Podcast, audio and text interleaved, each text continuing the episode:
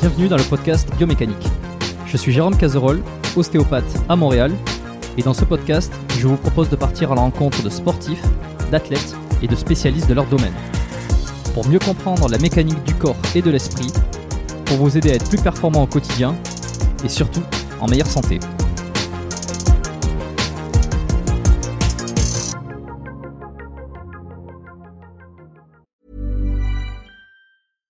Hiring for your small business? If you're not looking for professionals on LinkedIn, you're looking in the wrong place. That's like looking for your car keys in a fish tank. LinkedIn helps you hire professionals you can't find anywhere else, even those who aren't actively searching for a new job but might be open to the perfect role. In a given month, over 70% of LinkedIn users don't even visit other leading job sites. So start looking in the right place. With LinkedIn, you can hire professionals like a professional. Post your free job on linkedin.com slash achieve today. Tu peux même, euh, tu peux même aller aux toilettes, tu peux même faire une pause, tu peux faire ce que tu veux. Euh, au pire, euh, je meublerai. euh, si- si- ça m'arrive pas souvent, mais des fois, j'ai besoin d'aller aux toilettes aussi, et je laisse mon invité tout seul euh, avec une question. Euh, peut-être que Le ça, devrait pas arriver. bon, eh bien, écoute, c'est super. Euh, j'ai lancé l'enregistrement, donc. On est parti euh, pour ce podcast. Teddy, donc Palassi aujourd'hui euh, pour un, pour un épisode et puis euh, on va parler de, de- des forces spéciales, des commandos, de, l'armée, tout ça. C'est des thèmes qui plaisent beaucoup. Comme tu l'as dit, toi, tu une vie qui est, euh, qui est contrôlée. C'est-à-dire que tu t'exposes au minimum sur les réseaux sociaux. Euh, tu as un site web, enfin, il y a tout, tout un, truc professionnel. Mais tu contrôles quand même un petit peu ton image et c'est pour ça que j'ai pas énormément de questions. J'ai des thèmes, tu vois, que je t'ai dit qu'on allait aborder. Euh, mais je suis pas rentré dans les détails dans la préparation de ce podcast parce que j'ai pas trouvé de, tu vois, vraiment de, de, de trucs qui m'ont piqué la curiosité sur tes, sur tes posts, par exemple. Ok. Voilà, bon. C'était Je vais une te question laisser- ou c'était une, une introduction? C'était une, introduction. Je vais te laisser te présenter pour ceux qui te connaissent pas, qui découvrent aujourd'hui. Et puis ensuite, on va être parti. Ok.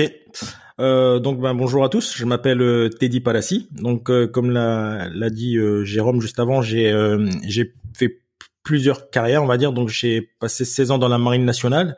J'ai fait 8 ans chez les commandos marines, donc au commando de Pinfintonio en tant que jeune opérateur et ensuite je suis reparti après mon stage co chef d'équipe, je suis reparti au commando Jobert en tant que chef d'équipe.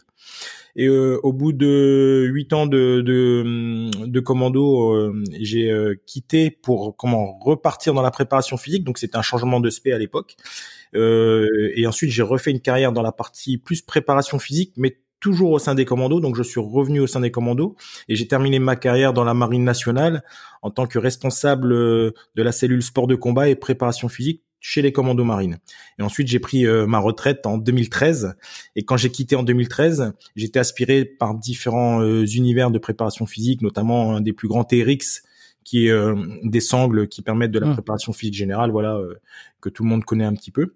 Et je suis devenu formateur pour l'armée, police, pompiers et sportifs de haut niveau euh, sur la France. Et entre-temps, j'ai fait pas mal de choses qui m'ont amené aujourd'hui à être chef de projet euh, dans une boîte qui s'appelle Crosscall, qui fait de la téléphonie mobile, outdoor, étanche, avec une grande autonomie. Et dans cette boîte-là, donc je suis, euh, je m'occupe d'une grosse partie sport pour les, les salariés de la boîte Crosscall. Et en même temps, je suis cofondateur euh, d'une d'une idée euh, qui est née chez Crosscall qui s'appelle Andonora, qui met de la préparation physique avec des circuits euh, qui partent d'où on veut en fait, comme si c'était un gymnase mobile qu'on peut mettre partout. Bon, sacré parcours, pas mal de choses. Alors attends, bah, déjà juste, je rebondis sur le TRX. Je ne, alors bon, on connaît tous, euh, surtout sur ce podcast, je pense que beaucoup connaissent les, les sangles TRX, euh, qui sont assez pratiques. Je, je me suis procuré moi-même euh, pendant la période du confinement, euh, où tu peux faire un petit peu euh, tout ce que tu veux, et surtout si tu arrives à, à être euh, pas original, mais mais tu vois par exemple le le, le cœur, le pélican, je crois que ça s'appelle comme ça pour travailler les, les biceps. C'est un truc que je connaissais. Je sais pas si tu vois ce que c'est. Ouais, le biceps curl en fait, c'est un TRX, c'est c'est c'est un mouvement de TRX avec euh, avec c'est un mouvement pardon de biceps curl mais avec les TRX tout simplement. Mm. Ouais, bon, il y, a- il y a plein de trucs à faire. Et comment, comment, je savais pas qu'on pouvait être formateur ou spécialisé là-dedans, en fait. Alors en fait, c'est très très simple, c'est que chez TRX en fait, TRX est une boîte américaine. Euh, L'origine de TRX, ça a été euh, construit et par un comment fabriqué par un américain qui est un ancien SEALs en fait, donc qui sont les forces spéciales américaines, donc l'équivalent des commandos marines version américain. Et euh, quand j'ai quitté euh, quand j'ai quitté la marine, j'ai eu la chance de rencontrer euh, une personne qui gérait toute cette partie-là en France, mais c'était essentiellement développé dans le fitness. Et du coup, je me suis dit, ben voilà, nous on l'utilise à l'armée, on sait pas trop vraiment euh, comme toi, on sait pas trop comment l'utiliser, c'est-à-dire qu'on l'a, on a des sangles, on fait deux trois mouvements, mais sans plus. Et du coup, j'ai rencontré une une personne qui euh, qui elle m'a en discutant, je lui dis ben voilà, ça vient de l'armée pourquoi est-ce qu'on pourrait pas ramener ça un petit peu aussi dans l'armée? Moi, j'ai la capacité, puisque du fait d'être dans les FS, j'ai rencontré beaucoup de personnes à travers différents échanges, donc je connais aussi bien des gens au RAID, au GI, au premières PIMA, dans toutes les unités. Et je me dis, si on tape avec TRX au niveau du sommet, au niveau de l'élite, forcément après ça va redescendre, et puis il y a peut-être d'autres unités qui vont nous demander des formations. Donc euh, on en a discuté et le but, bah, pour devenir formateur, parce qu'en fait, il y a tout un canevas de formation qui tourne autour de la philosophie TRX, avec la programmation d'entraînement, avec toutes les familles qu'il faut travailler. Voilà, il y a tellement de choses à faire. Je suis parti en République tchèque, euh, avec euh, donc il y avait des Américains, des Canadiens, des Russes. J'ai passé donc euh, trois jours. je pensais que j'allais arriver en République tchèque et puis sortir sortir le soir, euh, boire des petits des petits des petits des petits verres, etc. Et en fait non, je suis resté dans la chambre d'hôtel, j'ai bossé comme un fou parce que ben forcément tout était euh, tout était en anglais et le niveau physique en fait il est pas exceptionnel on va dire par rapport à une force physique pure, mais c'est surtout au niveau de l'équilibre, euh, tout ce qui concerne l'équilibre, la maîtrise au niveau du gainage et tout, c'est un peu comme les pilotes quand on n'a jamais fait, t'as l'air d'un con en fait. Mmh. Mmh. Donc, quand je l'ai fait, le, quand je suis parti, les premiers tests, me demandaient de faire des exercices très simples. Puis en fait, je dis putain, c'est pas possible, j'arrive pas à tenir euh, comme ceci. Quand je fais ça, je bouge en tous les sens, je comprenais pas. Donc bon voilà, j'ai passé mes j'ai passé mes modules, donc ça a fonctionné. après, j'ai été certifié, je crois deux trois mois après. Et à partir de là, mon rôle en fait, c'est ce que hum, j'avais vu avec euh, la personne qui gérait ça sur la France, lui dire bah je vais proposer aux unités de devenir euh, instructeur TRX, donc en les formant, donc instructeur TRX Force. La différence entre le TRX normal et le TRX Force, c'est que le TRX Force, c'est une programmation de 12 semaines tactiques. En gros, ça veut dire quoi? Ça veut dire que quand tu prépares les mecs avec, mmh. tu vas pas les, ils vont pas devenir des champions du monde de TRX. Par contre, ils vont avoir un outil et vont pouvoir le maîtriser. Et en fait, quand tu ramènes ce discours-là en disant, ben, euh, on a tous des outils. Quand on a une arme, il y a un mec qui vient de temps en temps pour des nouvelles armes, il vient nous expliquer un peu deux trois petites techniques, un petit peu, bon, attention, cette arme-là est particulière, etc. Ou alors, peu importe, des cordes d'escalade. Ben là, je dis l'outil de préparation physique, j'en ai j'en ai fait quand j'étais à la cellule sport de combat, un outil de préparation physique opérationnelle. Et je leur dis voilà, le but c'est que vous familiarisez avec le TRX. Et une fois que vous êtes familiarisé avec le TRX, on voit un petit peu le protocole des 12 semaines. En fait, c'est quoi? Il y a différentes phases, il y a trois phases. Et après, quand vous partez en mission, eh ben, vous avez un TRX, vous avez ce protocole de 12 semaines. Et en fait, vous pouvez pas ne perdre votre niveau physique en mission parce qu'en en fait, euh, le but, c'est pas de, continuer à performer quand vous êtes en mission, mais c'est de garder garder votre, votre état de forme. Et en fait, votre état de forme avec quoi? Bah Avec un, un, un outil de préparation physique qui tient dans la poche, comme le TRX, bah, du coup c'est ça qui a donné on va dire euh, un engouement après au niveau même des forces spéciales et du coup je me suis retrouvé après à former euh, j'ai formé des collègues qui sont au RAID donc ils ont été formés instructeurs euh, TRX Force une fois de plus hein, c'est pas pour qu'ils deviennent des champions du monde de TRX c'est juste ben, ils ont l'outil ils ont la formation avec les Américains font beaucoup ça beaucoup ça pardon on vous donne quelque chose vous avez une formation en France, en fait, on, on, on a des choses, mais on n'a pas de formation. Et puis après, si on a une formation, on va dire oui, mais toi, tu n'es pas, t'es pas coach sportif, donc tu peux pas être formé. Oui, mais je l'ai acheté le TRX. Ouais, mais t'es pas coach sportif. Bah là, c'est différent avec TRX Force. Demain, toi, tu veux te faire former. La formation, est ouverte. Tu vas pas devenir prof de TRX. Par contre, tu vas avoir un outil que tu vas maîtriser et tu vas vraiment apprendre euh, tout euh, les différentes choses, la partie euh, quand on va travailler la partie, je sais pas, le, le, corps. Après, tu vas travailler la partie push pull. Il y a différents exercices. Travailler ce qui est mobile, travailler ce qui doit être stable, tous ces trucs là en fait. Mais alors, excuse-moi, je vais peut-être poser une question con ou, ou mais euh, donc je t'ai dit j'ai acquis des, TRX. Euh, Qu'est-ce qu'on apprend dans cette formation de plus qu'on peut retrouver sur des vidéos YouTube? Euh, Une fois que tu as compris le principe des sangles, les tirages, les poussées, les bon après il y a, des comme je disais le, le curl pelican, il y a des trucs où qui deviennent pas a priori comme ça, mais mais une fois que tu as compris le principe, tu peux tu comprends comment travailler tous les muscles et ensuite au pire tu vas te, te chercher quelques vidéos YouTube. C'est quoi le En fait, c'est que dans les, vidéos, dans les vidéos YouTube, tu vois pas tout ce qui va être euh, le positionnement exact. Parce que les gens sur YouTube vont faire des vidéos, vont faire certains avec leurs connaissances, mais après sur l'outil, il y a des choses qui ont été faites très bien faites par les par le par TRX en fait par la boîte TRX qui t'explique et qui te donne des points clés sur certaines positions.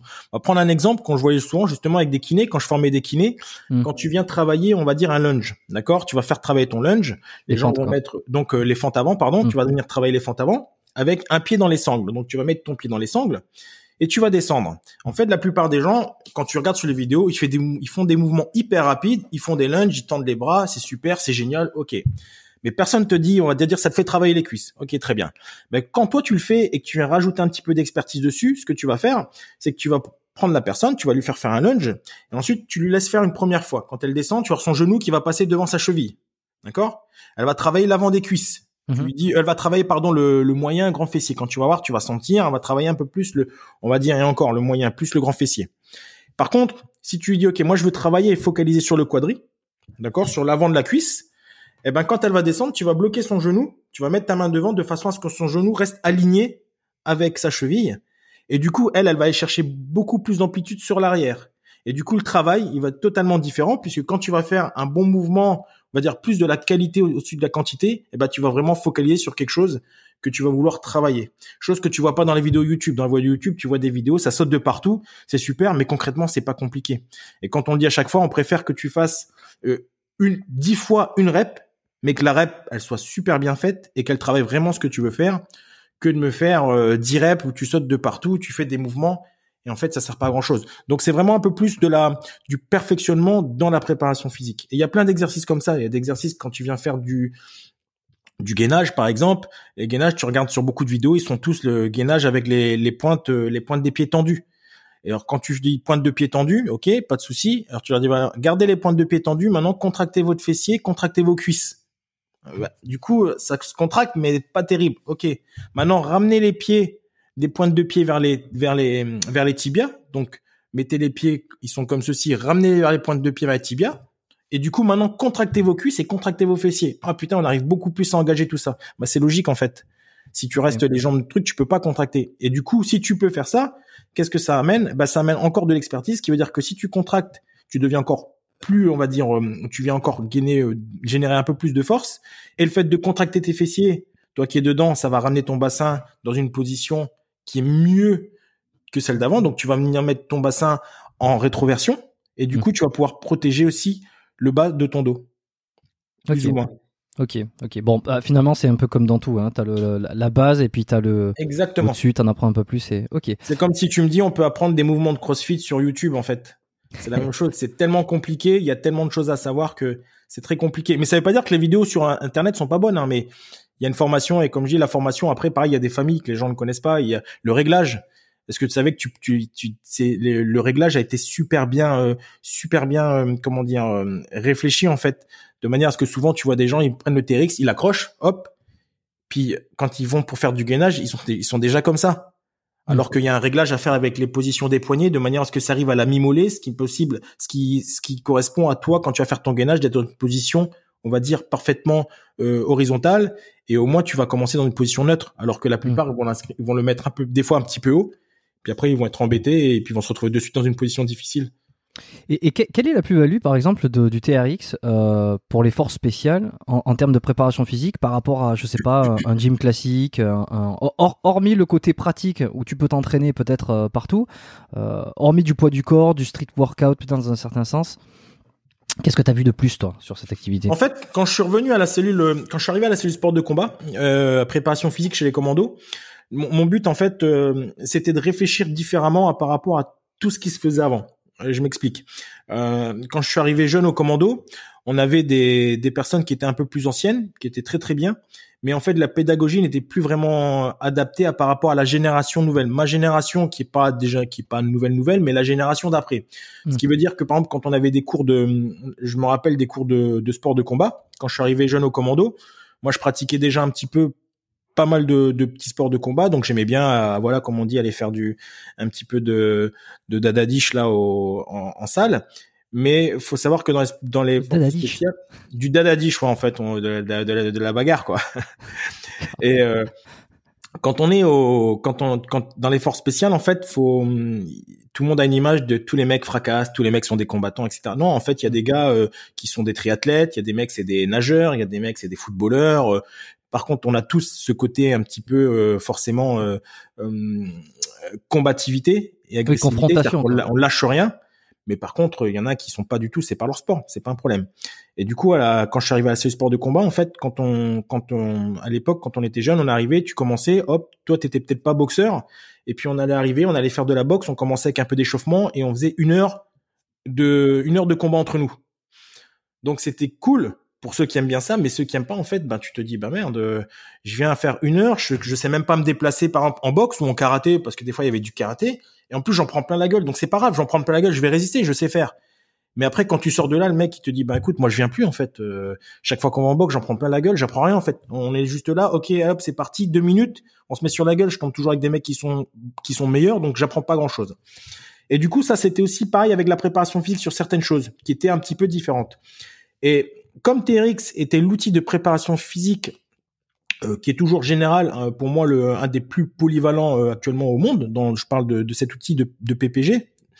Euh, je réfléchissais, je me dis voilà, est-ce qu'on peut travailler en amont des mouvements qu'on va retrouver dans l'opérationnel? Mon but c'était toujours de prendre des choses qui se font dans l'opérationnel, de faire une analogie inverse, de dire si je le fais dans l'opérationnel, comment je peux comment je peux me préparer? Et que je viens de travailler de façon efficace. Et du coup, le TRX, ça me permettait quoi? Ça me permettait de mettre une pression, on va dire, au niveau d'exercice parce qu'il y a une grosse connexion qui se fait entre le cerveau et tes muscles pour pouvoir gérer ton équilibre, gérer plein plein de choses. Donc ça te fatigue quelque part. Et quand tu viens faire une bonne séance de TRX, ensuite tu enlèves, tu arrêtes le TRX et tu pars faire de l'investigation euh, dans une maquette euh, d'un bâtiment pour faire de l'investigation, ben, qu'est-ce que tu retrouves? Tu retrouves une certaine fatigue musculaire qui peut ressembler à cette fatigue que tu peux avoir lors de situations un peu stressantes quand tu tiens trop longtemps ton arme, etc., etc. Mais par contre, tu n'es pas dobé comme si tu allais faire une heure de muscu à soulever du 100 kg en développé couché ou quand tu as terminé, tu as tes bras qui sont complètement tétanisés, tu n'arrives plus à tenir ton arme. Donc le but en fait, c'était de faire du travail entérique sur des mouvements, je sais pas, on va dire par exemple travailler le hinge qui est la charnière euh, au niveau du dos, donc cette bascule qu'on va travailler avec le bas du dos, la faire travailler pourquoi? Parce qu'après quand on est en chute, par exemple pour les shooters, quand on est en chute on a, on a une grosse charge devant nous quand on saute en para. Et en fait, quand tu quand tu quand tu tombes, donc tu as une position qui est un petit peu cambrée et quand le parachute s'ouvre, ça te fait quand même un, petit choc et tout. Donc tu viens travailler ce mouvement pour être fort au niveau du bas des lombaires. Et ben en fait, si on vient le travailler en amont, donc faire par exemple, je sais pas moi, euh, des séances spécifiques sur 10 semaines de travail euh, euh, bas du dos. Et ben après, quand les mecs vont sauter en chute-ups, ils vont renforcer tout ça et du coup, ils seront un peu plus un peu plus forts euh, dans l'ordre de mmh. choc à l'ouverture, etc. Et pour terminer, je vais te raconter un, un, truc qu'on a testé et c'est comme ça après que ça a été vraiment introduit dans le dans chez les commandos marines en tout cas dans le dans les méthodes de préparation et d'entraînement. On avait des gars qui étaient partis en Afghanistan sur les premières missions et en fait comme on connaissait pas vraiment le terrain et ils savaient que ça grimpait et tout, les mecs ont fait beaucoup de squats pour euh, devenir plus puissants au niveau des cuisses. Mais tu sais comme moi, les squats on, on rajoute de la charge, ce qui crée forcément une hypertrophie, d'accord? Et ce qui crée du volume. Donc après, t'as voilà, t'as des grosses cuisses, mais sur le terrain, ce qui s'est passé, c'est que beaucoup ont eu des crampes, beaucoup étaient lourds, hmm. euh, fallait fallait boire tout le temps, c'était très compliqué. Ils sont revenus de là et je leur dis écoutez les gars, ce qu'on va faire, on va faire une préparation pour la prochaine mission. Donc ils sont repartis, euh, le même groupe était reparti presque presque un an après, je crois. Et six mois avant, les trois, les trois quatre mois avant, pardon, on a refait une préparation physique bas du corps qu'avec les TRX. Donc travailler beaucoup plus de puissance sans gagner en volume parce que le TRX explosivité, euh, explosivité, exactement. Ils sont repartis en mission, ils sont revenus, ça a été unanime. Les mecs, euh, ils ont fait un retour écrit en disant, ben voilà quoi, on a l'impression, j'étais un cabri. En fait, on, on grimpait euh, dans les montagnes, j'avais pas toute cette masse musculaire, mais par contre j'étais hyper puissant. Et voilà, c'était rentré un petit peu plus dans les mœurs.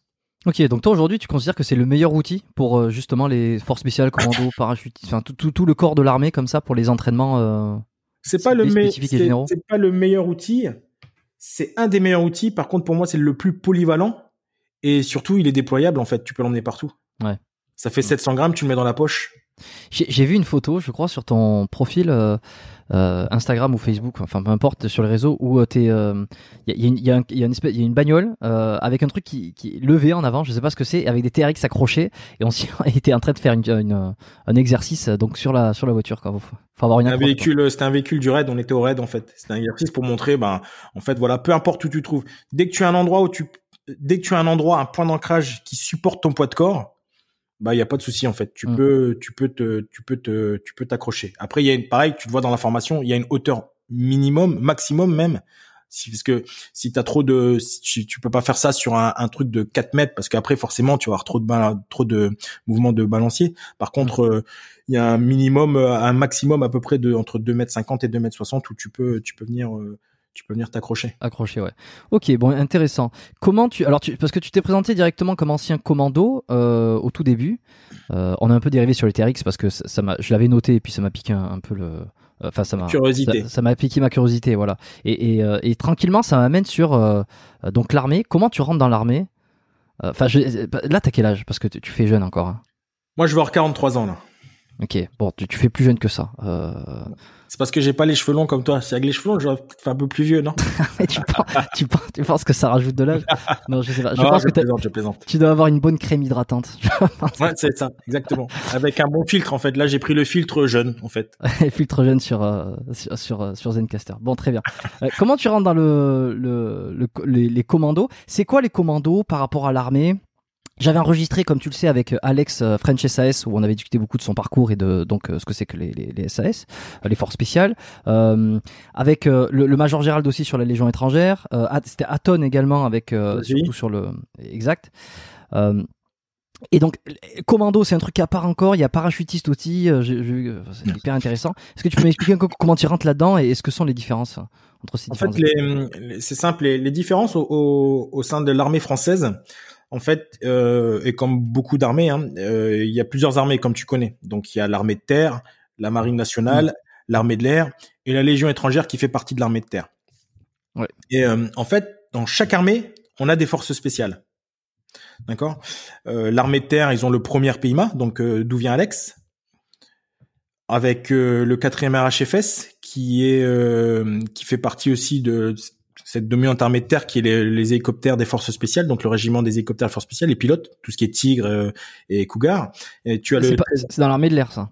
c'est c'est c'est la latte en fait. C'est euh, ça fait Ah. c'est un détachement aussi de l'armée de terre, mais euh, l'armée de- tu vois c'est un peu spécial, mais ce sont des pilotes en fait.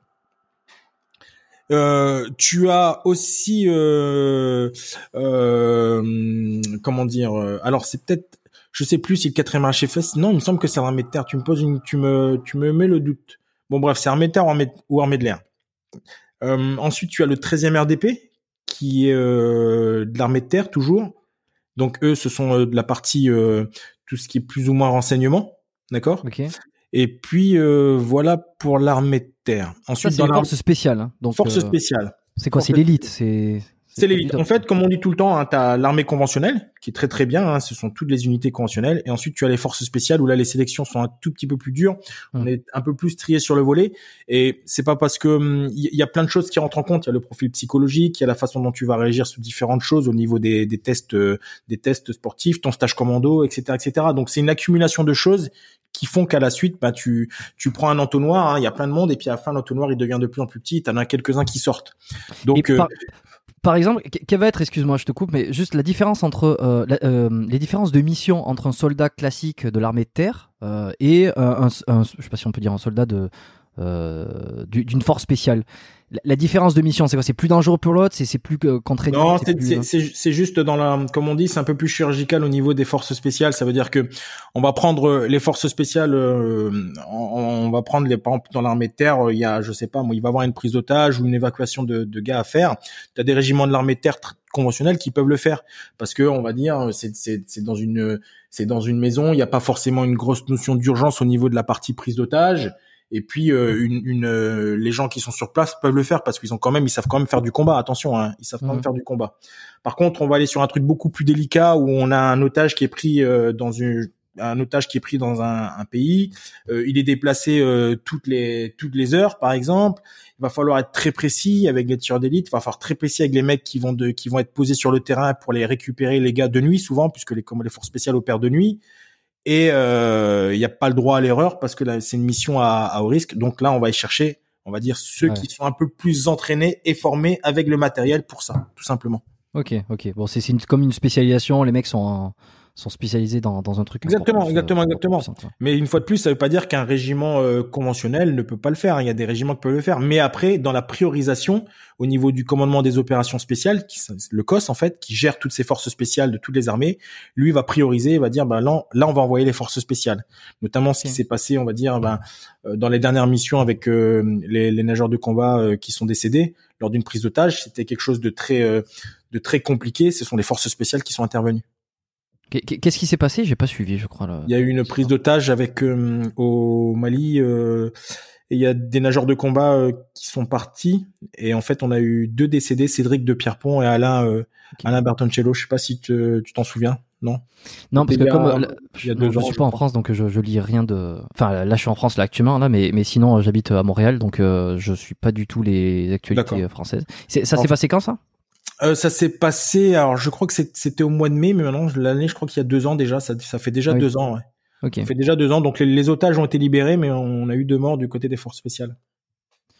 Ok, et alors ça, euh, alors tu vois, c'est pas, euh, ok, c'est c'est une espèce de, de, de d'administration euh, collective qui choisit euh, qui envoie qui. Donc euh, ça en fonction de certaines missions. Après il y a des missions qui sont qui sont prédisposées. Par exemple dès qu'on dès qu'on parle un petit peu de grosses missions avec des largages en pleine mer de nuit, avec un raid Zodiac par exemple ou l'infiltration subaquatique, bah, les commandos marines c'est vraiment leur spécialité. Même si on maîtrise les trois vecteurs, euh, C'est-à-dire qu'on est aussi bien à terre, on est aussi bien en l'air, on est aussi bien sous l'eau pour les commandos marines. Donc on maîtrise vraiment ces trois, ces, trois, ces, ces, trois domaines. Euh, la priorité, par exemple, sur tout ça, ça va être les, les commandos marines qui vont partir. Mais après, maintenant, comme le, la montée en terrorisme fait que toutes les unités tournent dans les différents pays, euh, ben il peut avoir une, il peut avoir une prise d'otage, euh, on va dire, euh, à un endroit en Afrique bah, le groupe qui est présent actuellement en Afrique, c'est le c'est le premier PIMA, bah, c'est le premier PIMA qui va intervenir puisqu'il tourne tout le temps actuellement. C'est pas toujours les commandos marines, sinon on, pourrait pas, on n'est pas assez nombreux en fait. Ok. Et donc commando marine, c'est c'est une force spéciale de euh, l'armée spéciale de la marine nationale. De l'armée de mer. Non, Marine nationale. Marine, putain, c'est incroyable de, de ne pas s'y connaître. Sinon, ça aurait été commando de l'air, qui sont aussi les, les, les, CPA 10, CPA 20, qui font partie des commandos de l'air? Dans le commando marine, c'est force spéciale de la Marine nationale. En fait, dans la Marine nationale, il y a que les commandos marines. Et dans les commandos marines, il y a plusieurs commandos, mais euh, ce sont les seules forces spéciales de la Marine. Et, et c'est quoi la Marine nationale alors C'est euh... la Marine nationale. Alors, tu as des gens qui sont sur les bateaux D'accord, donc tous les, les, bâtiments qui vont un petit peu partout euh, dans le monde, euh, soit pour faire euh, différentes missions, du renseignement, il y a de l'aide aussi pour mhm. différents différentes choses, de l'humanitaire. Tu as les sous-marins, tout ce qui va être renseignement un petit peu plus subaquatique et puis aussi d'autres missions qui nécessitent des sous-marins. Et ensuite, tu as les forces spéciales, les commandos marines. Et ensuite, tu as encore de la protection des différents sites de la marine nationale. Voilà, tu as, as, un petit peu tout, c'est un maillage en fait, un gros maillage. Ok, donc attends, juste pour, être sûr de comprendre, donc euh, l'armée de mer? La marine nationale? C'est la marine nationale. La, marine nationale, exactement. C'est l'armée de mer, si tu veux. Je pense que, ok, ok, je pense que, ouais, bah, je, protège un petit peu les, ça va protéger aussi bah, toutes les, les, zones. Par exemple, il y a, tu sais que la, la euh, on va dire la mer. En gros, on a des zones, même si nous on les voit pas. En fait, quand t'es quand t'es dans la mer, il y a des zones. Si mm. demain les Russes arrivent à un endroit, par exemple dans l'océan Atlantique, près de Brest, sans prévenir personne, ça marche pas comme ça. Donc tu as des gens qui protègent cette partie-là, que ce soit des sous-marins, des bateaux, des, des même des avions, puisqu'on a de l'Atlantique, euh, on a tout ce qui est l'aérotique navale. Bah, tout ça sert de protection en fait euh, avec les missions de la marine. Et qu'est-ce qui t'a donné envie de rentrer dans la marine nationale plutôt que dans l'armée de terre ou l'armée de l'air ou, euh, ou, ou d'autres d'autres Alors en, en, en, fait à la alors c'est c'est c'est la, la, la marine, j'ai trouvé, j'ai toujours trouvé ça cool en fait. J'ai toujours trouvé ça cool, mais surtout que j'avais, mon père était dans l'armée de terre. Et euh, mon père était dans l'armée de terre et je voyais à chaque fois son petit rituel assez psychorigide de plein plein de choses entre le nettoyage, entre ceci, cela. Et moi, j'étais pas du tout comme ça. J'étais vraiment, voilà, je j'ai j'ai, je suis pas bordélique, mais euh, c'est mon bordel organisé en fait. Et, et, du coup, tous ces petits trucs-là que j'ai vus quand, je, quand mon père était à l'armée, quand j'étais jeune, de temps en temps, je passais, euh, comme j'avais des copains qui faisaient leur service militaire, euh, quand j'étais plus jeune, j'allais voir entre les lits au carré, les inspections, les, les, les, trucs. Je me dis, waouh, c'est hyper, euh, voilà, les coupes de cheveux réglementaires. À l'époque, ils avaient tous la même tête. Quand tu les voyais arriver en ville, ils avaient tous le crâne rasé, machin. Je dis, putain, c'est pas fait pour moi. C'est pas, c'est pas trop trop mon truc. Et puis du coup, ça a été vraiment un, on va dire une un petit peu comme un, échappatoire aussi parce que j'ai fait pas mal de, petites conneries. J'étais pas bon du tout à l'école. J'ai fait pas mal de conneries. Puis un jour mon père euh, suite à tout plein de plein plein de petites bêtises euh, m'a dit bah écoute tu vas partir dans la légion étrangère. Et là je dis bah non je vais pas aller dans la légion étrangère ça m'intéresse pas. Et j'ai pas j'ai pas forcément envie de, rentrer dans la légion. Euh, et j'ai vu un camion de la marine nationale qui était comme qui était sur le, le, le parking de mon de mon lycée. Mm. et je suis rentré dedans en fait. Et quand je suis rentré dedans j'ai vu le j'ai vu ce une, une affiche comme je dis à chaque fois hein, j'ai vu une affiche avec euh, euh, un zodiaque donc une embarcation avec trois mecs avec leur béret vert euh, leur béret vert et marqué devenir euh, commando marine force spéciale instructeur sport de combat chuteur opérationnel tu sais des mots des mots forts en fait. J'ai regardé un petit peu puis je dis moi je vais faire ça. Et il y avait un, un gars qui était là c'était un maître principal donc c'est un adjudant chef et je lui dis bah je veux faire ça. Et là il m'a regardé mais tu sais il m'a regardé vraiment euh, par euh, genre avec du dépit en disant ok euh, bah en fait non c'est pas fait pour toi non. C'est les commandos marines c'est des mecs euh, c'est des tueurs euh, ils sont en plus à l'époque ça s'appelait les fumacos donc ils disaient pas les commandos marines ils disaient les fumacos euh, c'est les fusiliers marins commando. Il me disait c'est les mecs font des super missions puis t'as pas le gabarit en fait euh, mais lui il en connaissait pas hein, tu sais c'est parce que les, les toujours pareil de ce qu'on de ce que- de ce qu'il entendait de ce que de ce qu'il voyait à travers les différents reportages peut-être Mais lui, lui, il l'était ou il l'était pas? Ah non, pas du tout. Lui, c'est des gens, euh, qui- c'est des gens qui s'occupent du recrutement en fait. Donc c'est des gens qui t'aiguillent plus ou moins sur ton recrutement. Ah oui, mais Et- on a on n'a pas mis un bon aiguilleur là pour le coup. Ah ben non, pas du tout. Mais mais mais tu verras euh, par la suite sur différents petits témoignages, tu verras que souvent euh, le recrutement ou souvent les gens ne les aiguilleurs sont pas forcément les, les meilleurs et je le dis tout le temps en fait il faut faire ce que vous avez envie de faire en fait. Si tu as envie de faire un, truc tu vas t'as ça en tête c'est ce que tu veux faire n'écoute pas tout ce que voilà. Essaye et si t'échoues ben c'est pas grave tu peux réessayer mais par contre comme je dis je le je l'ai je l'ai dit dans un précédent podcast euh, tu peux pas dire que tu as échoué tu ne peux pas dire que tu as échoué si tu n'as pas essayé Hmm. et surtout faut pas écouter les autres parce que ça peut te briser un carrière ça peut te briser un rêve. Tu sais tout le monde tout le monde autour de toi peut toujours te dire euh, non mais c'est pas c'est pas fait pour toi personne te connaît mais tout le monde sait ce que tu peux pas faire en fait. Tu vois donc ça c'est la tu veux faire peu importe tu veux faire ce que tu tu faut faire ce que tu as envie de faire. Et lui en fait il me sort euh, tu fais quoi? Je dis ben je fais un bac informatique de gestion. C'est l'ancien bac G donc en- l'ancien bac G c'était pas l'ancien c'est le bac à bon marché en fait. C'est euh, en gros faut vraiment être plus que nul pour pas l'avoir donc euh, il me dit tu fais ça t'es dans quoi? Je, fais informaticien je fais de l'informatique un peu d'informatique dans dans cette branche là et euh, il me dit ok eh ben tu vas faire informaticien d'informatique spécifique dans les sous-marins. Et puis il me donne son prospectus et je repars là le sous-marin et tout. Puis je rentre chez moi tu sais je, je rentre chez moi le soir et je je dis je discute avec mon père je dis mais je veux pas faire les sous-marins. Je dis le mec il et je lui dis non non je vais je vais faire commando marine et mon père il me dit bah non il me dit tu veux faire quoi? Je dis je veux faire ça. Il me dit bah tu vas le voir demain tu, tu veux faire ça ok. Le lendemain le camion était là j'arrive et je dis excusez-moi bonjour euh, je dis mais vous m'avez donné un, un prospectus mais je vais faire commando marine et il me dit ouais non mais euh, l'info- c'est c'est je lui dis oui mais je vais faire commando marine donc en fait euh, je, je, je vais essayer c'est quoi les trucs Mais t'étais euh, déterminé quoi. Je veux dire. Mais ouais, non, mais c'est c'est ça en fait. Tu sais, je j'avais pas trop trop le choix en plus parce que comme je te dis, niveau scolaire, c'était pas, j'étais pas, j'étais pas voué à de longues études. T'as Donc 18 ans. euh, comment? T'as 18 18 ans, ouais. 19, ouais. ouais. 18. Pas encore vraiment. J'avais euh, parce que j'ai mis 18 au mois de mai. Je crois que c'était euh, c'était juste avant. Je dois avoir 17 ans. J'étais encore en terminale. Et du coup, le mec, il me dit bon bah ok, bon bah c'est ça, les tests, etc., etc. Donc les tests qui sont basiques parce qu'au début, il fallait rentrer à Carqueville, faire ses classes et tout. Mm.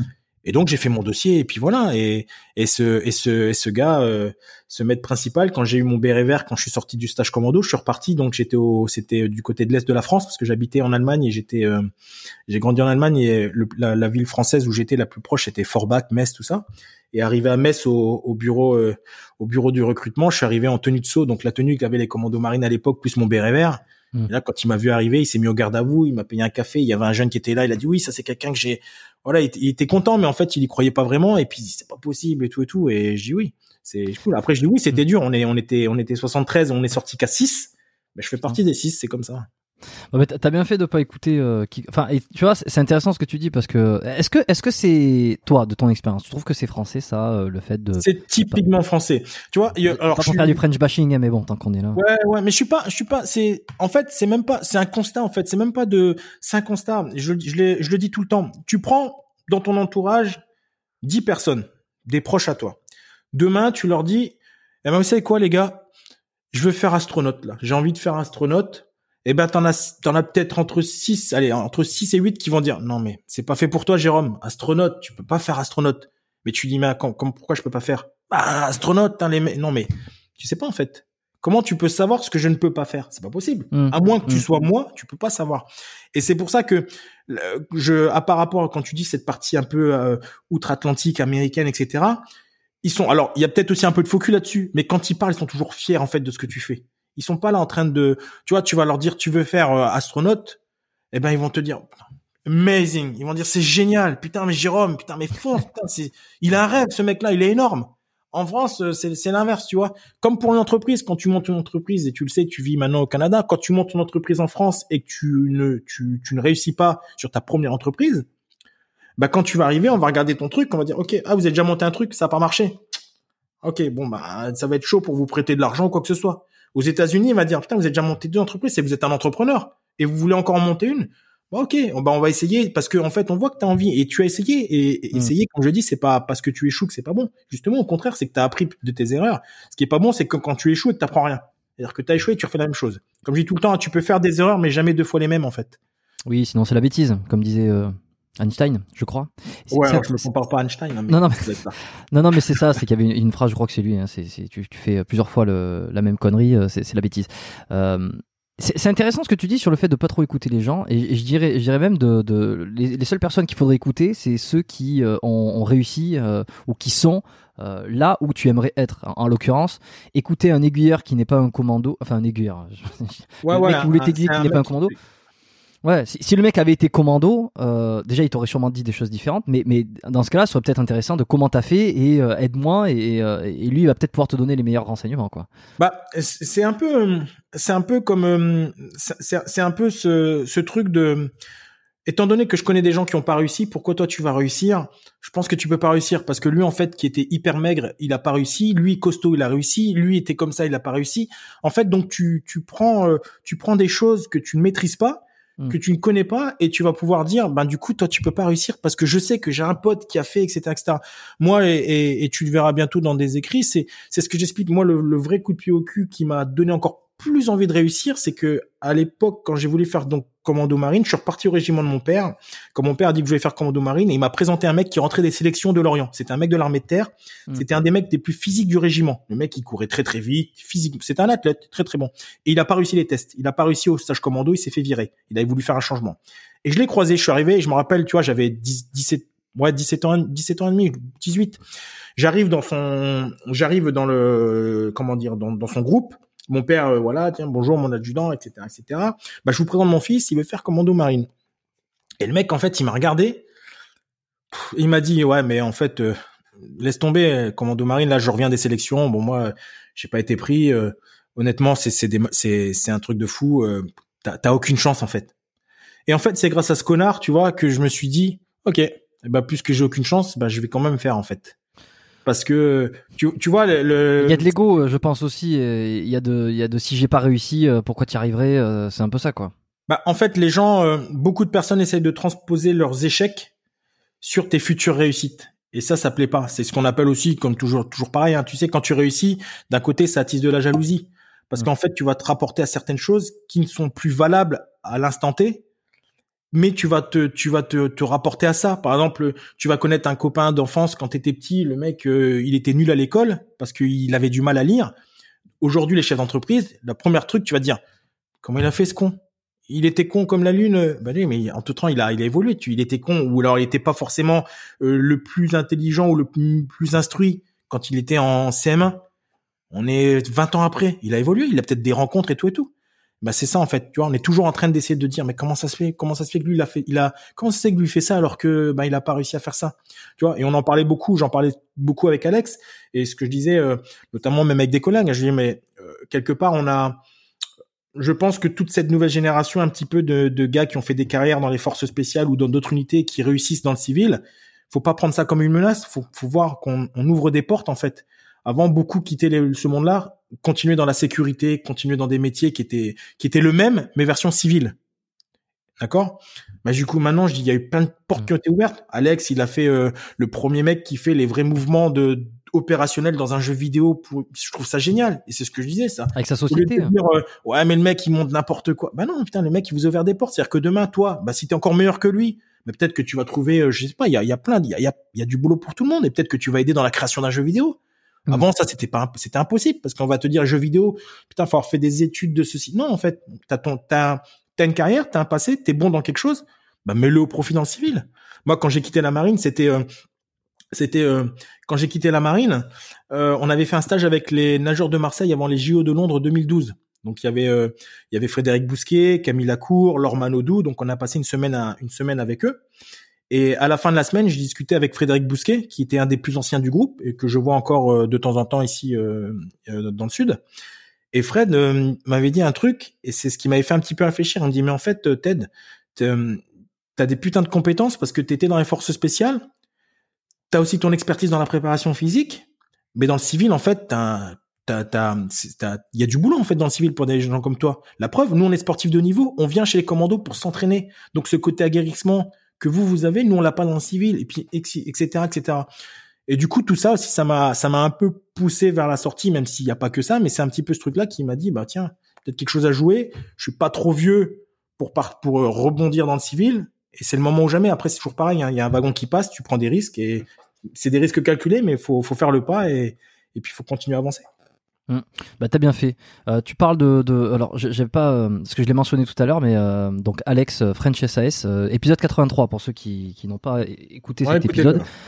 Foncez là, vous, allez vous régaler. En plus, c'est un qui a le qui a, qui, a, le plus fonctionné sur YouTube. Je pense que le titre et la vignette y pour quelque chose aussi.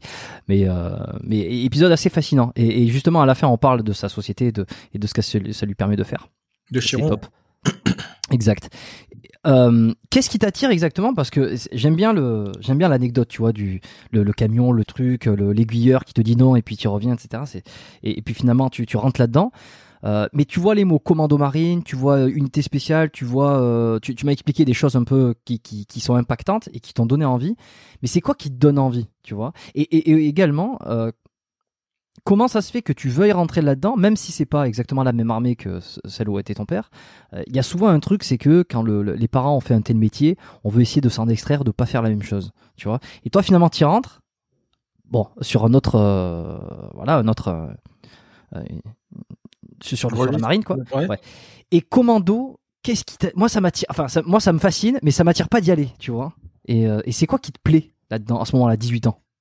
En fait, ce qui me plaît à 18 ans là-dedans, c'est que c'est quelque chose qui est dur, qui pour beaucoup est, est est, impossible ou alors quelque chose que tu peux juste tu peux comme on dit caresser l'espoir d'y arriver et c'est ça en fait qui m'anime. Je suis un éternel insatisfait. C'est-à-dire que j'ai besoin toujours de de, de faire des choses, euh, plus tu vas me dire que c'est pas possible, plus je vais y aller. Parce que c'est moi. Après, mon caractère fait que de euh, depuis tout petit, en fait, si euh, l'hyperactivité est sortie quand dans il y a, très peu d'années où on parle d'hyperactivité, etc. J'étais j'étais hyperactif. J'étais hyperactif dans les conneries. J'étais hyperactif euh, dans le sport. J'étais hyperactif dans la créativité, ce qui fait que voilà, j'ai toujours été, j'ai toujours été comme ça. Et quand je dis éternel satisfait, c'est que voilà, j'avais besoin de, j'avais besoin de voir mes limites, j'avais besoin de quelque chose de dur en fait, mais vraiment qui me mette, voilà, où tu dis waouh, c'est bon, j'ai vu mes limites et, et là, et à ce moment-là, eh ben c'était, on va dire le, le, bon truc au bon moment, les commandos marines, tous ces trucs chuteurs opérationnels, instructeurs sport de combat qui m'intéressaient énormément, c'est-à-dire que je faire de la bagarre avec des mecs que tu connais pas, tu vois tous ces trucs-là. Et c'est ton, c'est mon caractère propre. Donc j'étais, euh, comment on peut dire maintenant, j'étais une, j'étais une forte tête. Euh, j'ai j'étais ce gamin euh, j'étais ce gamin où t'aimais bien toujours t'entourer de ce gamin là quand quand quand t'étais à l'école parce que tu sais t'as toujours le petit leader dans les bagarres etc etc donc j'aimais bien tous ces petits trucs là et puis euh, et puis voilà. Et c'était vraiment un un défi de me dire voilà c'est je veux le faire. Et la plupart des gens aussi des amis plus t'en parlais et plus tu voyais que ouais, ça va être ça va être dur t'es dit tu sais il y a pas beaucoup euh, ok ben je me, je me suis dit s'il y en a c'est à dire qu'il y en a qui ont réussi donc pourquoi pas moi et on va voir. C'est quoi les plus grosses conneries que tu as fait euh, avant 18 ans? Les plus, les plus grosses conneries? Bah, J'ai fait pas mal de, de, de, conneries en fait, mais pas forcément des, des super super trucs. Mais euh, il y avait un peu de en, fait, j'habitais, j'habitais en Allemagne. Comme j'habitais en Allemagne, c'était l'époque de l'ecstasy. Je sais pas si c'était le, le, le, gros truc, le gros truc de l'ecstasy. Donc en fait, comme j'étais dans, en Allemagne, quand on allait en boîte de nuit en Allemagne à l'âge de 16-17 ans, c'est le truc qui marchait beaucoup. Et puis j'avais rencontré des mauvaises personnes qui, qui te donnaient de l'ecstasy. Puis après, il y avait des petites reventes avec l'ecstasy, etc., etc. Donc euh, il y a des petites choses comme ça. Alors j'étais pas, j'étais pas un dealer. Hein, c'est pas Brink It Bad où j'ai commencé avec des laboratoires, pas du tout. Mais euh, voilà, j'ai vendu des choses qui étaient pas forcément cool à, des, à des, des gens qui aimaient faire la fête. Euh, il y avait un peu de, de trafic, comme je dis trafic, c'était du trafic gentil, mais du trafic de cigarettes, euh, euh, puisque comme j'habite en Allemagne, il y avait une base américaine, on achetait les cigarettes qui étaient beaucoup moins chères, euh, qui étaient beaucoup moins chères en dans les PX, donc qui sont les magasins américains.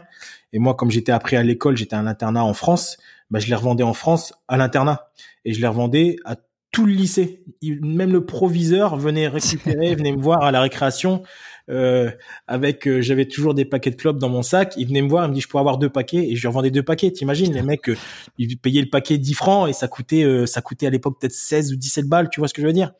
Donc tout le monde en fait c'était mais c'est attention c'était les années 90 hein c'était pas donc ouais le proviseur tout le monde si le proviseur si, ah le proviseur t'en achète là t'es sûr que tu, tu étais tranquille le proviseur il m'achetait le fils du proviseur il m'achetait deux trois et puis après c'était parti au début de c'était parti au début d'un sac d'internat où tu avais euh, deux trois cartouches à un sac d'internat de mes affaires de la semaine plus un sac de cartouches de clopes. Donc ça représentait euh, ah j'ai coulé euh, j'ai coulé euh, je, sais plus je sais plus combien de cartouches par par semaine. Tout mmh. ça voilà ça m'a permis de, de financer des beaux cadeaux pour mes parents etc. quand j'étais un peu plus truc. Et après et, et après j'étais j'aimais bien voilà il y a eu quelques bagarres des grosses bagarres des petits vols de voitures des voilà j'avais j'avais euh, j'avais un groupe de, de personnes qui étaient euh, qui étaient euh, vraiment dans après arrivé juste avant le, le, bac qui étaient un peu dans le dans le banditisme. Il y avait certaines personnes qui étaient dans le banditisme ouais. Mais j'ai toujours su après m'écarter au bon moment parce que je réfléchissais par moi-même. C'est-à-dire que je trouvais ça fun mais je faisais pas n'importe quoi. Hmm. Tu vois, j'ai jamais raquetté un mec, j'ai jamais fracassé un mec parce que il me donnait pas. J'ai jamais été comme ça. J'ai toujours, j'ai toujours un bon fond quand même quelque part. Mais je faisais des conneries parce que je trouvais ça amusant. Tu vois, j'avais pas de voiture pour aller en boîte un week-end. Et eh ben on se dit bah tiens on va voler une voiture. Mais pour moi je l'empruntais la voiture. Après on la défonçait pas. Tu vois. Et on prenait une voiture et on partait avec deux trois collègues. On allait en boîte de nuit et, et voilà. Ok. Et ça, t'as été à un moment donné, t'as été arrêté par, euh, je sais pas, la police, les forces. T'as as reçu une punition ou jamais vraiment Et c'est toi-même qui a décidé de aller, c'est terminer les conneries. Parce que c'est rare ça. En fait, euh, non, j'ai pas, j'ai pas reçu de, je me suis jamais fait arrêter. Je me suis jamais fait arrêter par par la police mais c'est euh, c'est notamment quand j'ai des collègues qui ont été euh, des collègues qui ont été arrêtés eux donc des collègues euh, notamment un avec qui je traînais avec qui je m'entendais bien et je savais pas du tout je savais qu'il faisait pas mal de bêtises mais un soir dans le une journée dans le on était au lycée et le lendemain on voit dans le journal comme quoi il est arrêté ils ont volé avec son groupe une trentaine de voitures dans la dans la dans la soirée. Et puis prison et puis voilà etc etc c'est là où tu te dis waouh en fait c'est pas le c'est pas le bon truc. Et puis et puis, euh, comme j'étais bien éduqué, mes parents m'ont bien éduqué. Après, tu t'es dit, c'est c'est c'est pas bon. C'est pour ça que j'en parle. C'est pour moi, c'était vraiment comme un échappatoire en fait. C'était le bon moment quand je suis arrivé. J'ai vu euh, j'ai vu euh, j'ai vu ce truc de la marine nationale. C'était dur, c'est ceci, c'est cela.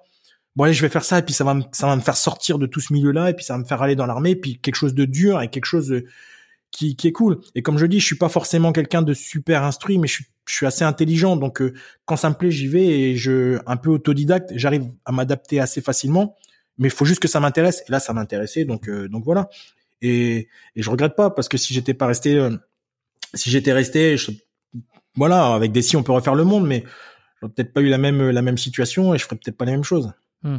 Et à partir du moment où tu rentres donc dans la marine et, et, le moment où tu vas euh, passer des examens pour devenir euh, commando, parce que c'est comme ça que ça se passe, hein, c'est il y a un laps de temps. C'est des examens en fait, c'est des c'est des tests physiques à chaque fois, plus quelques cours, mais des cours pour pouvoir avoir des euh, un, un, certificat en plus parce qu'il y a des étapes. Et donc en fait, tu passes tes étapes avec tes examens, tes, tes tests sportifs. Et il se passe combien de temps? C'est quoi le c'est quoi la chronologie jusqu'à que tu arrives commando finalement? À l'époque, c'est à peu près, tu comptes à peu près six mois, ouais, un peu plus de six mois, entre six mois, six mois et sept mois pour être breveté commando marine. Ok, ça veut dire, que non, non, six mois, euh, parce que t'as ton stage co, eh, neuf mois, pardon, neuf mois. Neuf euh, mois, tu sors, tes t'es breveté. Si, si t'as tout réussi, évidemment. Si t'as tout réussi. Parce que là, tout à l'heure, tu m'as dit que vous étiez 73 et à la fin, vous étiez 6, quoi. Ouais, quand on arrive à Kerqueville, donc en fait, quand, quand euh, tu fais tes premiers tests, à l'époque, hein, c'est plus comme ça maintenant, tu allais faire tes classes. Donc tes classes, c'est pour apprendre euh, bah, les grades, apprendre le milieu militaire, apprendre, euh, tu vas découvrir ce que c'est les TIG, ça veut dire nettoyer les chiottes, etc., etc., mm. tous ces trucs-là.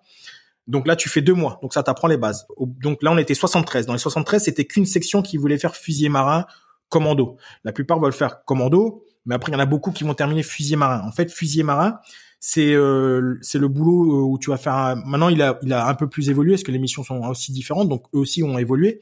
mais euh, c'est plus ou moins vulgairement comme on disait nous chez nous avant les, la, euh, la, partie un peu garde barrière, c'est-à-dire quand tu te mettais à un endroit, tu avais de la sécurité d'un endroit et tu étais là, il y avait des rondes et c'était ça fusier marin.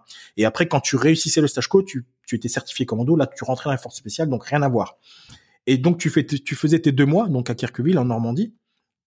Et une fois que tu faisais ces deux mois, Ensuite, tu réussissais à chaque fois les petits tests, donc euh, voilà, tu sortais bien, etc., etc. T'étais pas viré, etc., etc. Tu arrivais ensuite euh, à Lorient. Donc là, Lorient, c'est la maison mère des commandos marines. Donc tu, tu avais quatre mois de formation. Donc quatre mois de formation, c'est le brevet élémentaire, donc le BE, fusier marin. Et donc pendant ces quatre mois de formation, eh ben c'est là où, où tu apprends tout, plus ou moins vraiment les bases que tu auras besoin pour faire ton stage co et surtout pour continuer et commencer une carrière. Donc euh, la topographie, la rusticité, les épreuves physiques, euh, les armes et tout et tout. Donc là, tu te spécialises pour ça. Et à la fin de tout ça, donc tu as encore des gens qui se blessent, qui n'arrivent pas, etc., etc. Bah ça diminue, ça diminue. Et à la fin, les plus physiques et ceux qui réussissent les tests d'entrée pour le stage commando sont sélectionnés, réussissent et vont au stage commando. Et là, une fois que tu vas au stage commando, t'as à l'époque on avait deux mois et demi de stage commando et au bout des deux mois et demi de stage commando, eh ben si tu sors, tu vas au stage para euh, euh, passer ton brevet parachutiste et ensuite tu intègres les commandos et t'es jeune opérateur. Donc c'est ce premier stage co, il est essentiellement physique et mental. C'est vraiment pour euh, là, c'est vraiment, euh, c'est vraiment comme je te dis le l'entonnoir et là il y a un maximum de personnes qui vont arriver, il en sort très très peu. Donc c'est quoi les trucs, ouais, excuse-moi, c'est quoi les trucs durs, les les les, il y a du coxage, tout ça. Ouais, ouais, il y a du, il y a, y, a, y a, du, il y a du coxage, il y a du nautisme, il y a de la répétition d'efforts euh, tout le temps. Le plus dur, j'ai envie de te dire, c'est d'accumuler la fatigue avec les efforts physiques et la pression des instructeurs et, tout ça combiné, c'est ça qui est très très dur parce que tu te lèves le lundi matin pour commencer ton tes, tes premières euh, tes premières euh, tes premiers exercices, tes parcours et tout ce qu'on a à faire. Tu te couches le vendredi soir et entre le lundi et le vendredi soir, tu as dormi par semaine entre entre 6 et 8 heures par semaine. Et ça, tu fais ça pendant deux mois, donc c'est assez compliqué parce que tu en as qui gèrent la fatigue différemment. C'est c'est tout ça en fait, c'est cette accumulation. Et après, comme je dis, le physique il a ses limites, le mental il en a pas. Donc à un moment, le physique il peut plus suivre, mais c'est ton mental qui permet au physique de continuer en fait. Ok. C'est, euh, j'étais en train de penser à, à, à, ces épreuves là parce que quand j'en ai discuté avec euh, même le, le major, enfin, il y, a toujours cet effet euh, comme comme on le comme on le voit, hein, comme on le, on le, ressent de, de on, va vraiment extraire au maximum de la capacité de de quelqu'un pour voir jusqu'où il est capable d'aller et c'est pas forcément euh, euh, tu, vas, me dire si ça s'est passé comme ça. C'est pas forcément euh, des, des, standards applicables à tous, mais c'est plutôt personnalisé parce qu'il y en a un évidemment, il va être plus grand, donc il va être, il va pouvoir courir, je sais pas, plus vite. Mais celui qui est plus petit, on va pas le pénaliser pour ça. On va plutôt, on va plutôt voir lequel, enfin, à leur à leur niveau, euh, jusqu'où ils sont capables d'aller quoi. Et c'est pas la performance par défaut qui compte, mais plutôt la performance de chacun à son niveau. Exactement. en fait, on va voir ce que tu as dans les tripes, on va voir jusqu'où tu es capable d'aller. Et en gros, faut que tu ailles le plus loin possible parce que c'est ce que tu vas faire au stage c'est rien du tout à par rapport à ce qui risque de se passer en vrai quand tu vas partir euh, pour ceux qui sont après partis faire la guerre, pour ceux on n'en a pas eu on n'a pas eu chez nous pardon mais des gens qui ont été capturés etc etc. C'est ça c'est ça qui c'est ça en fait qui qui permet de voir qui tu es tu vois. Hmm. Et c'est dans la difficulté qu'on voit vraiment l'homme que tu es. Hmm. Et quand tu le dis justement, on peut pas le savoir. Moi, quand je suis arrivé à Kirkville, euh, j'y avait des mecs, honnêtement, il y avait des anciens gendarmes, des mecs qui étaient hyper balèzes, euh, des mecs qui avaient déjà fait l'armée, qui faisaient un changement. T'avais des petits, t'avais des, et t'étais incapable de dire euh, ta première, ma première action, c'est de dire, en fait, lui, il a le gabarit du commando. Le mec, il fait 30 tractions, il est comme ça, c'est, il sourit jamais et tout. le mec, c'est une machine. Et c'est ce même homme-là, au stage commando, au bout d'une semaine sans dormir, le lundi matin, tu vas le voir et puis il sonne la cloche ou il dit il tu dis qu'est-ce qui se passe? J'en peux plus en fait, c'est c'est pas fait pour moi. Et qu'est-ce qui est pas fait pour toi?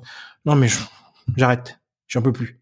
Et, et moi je tu te fais une idée, tu dis mais pourtant le mec c'était une machine, ouais c'était une machine parce que on est lundi, lundi il est fort, voilà. Mardi aussi, après mercredi, jeudi déjà moins fort.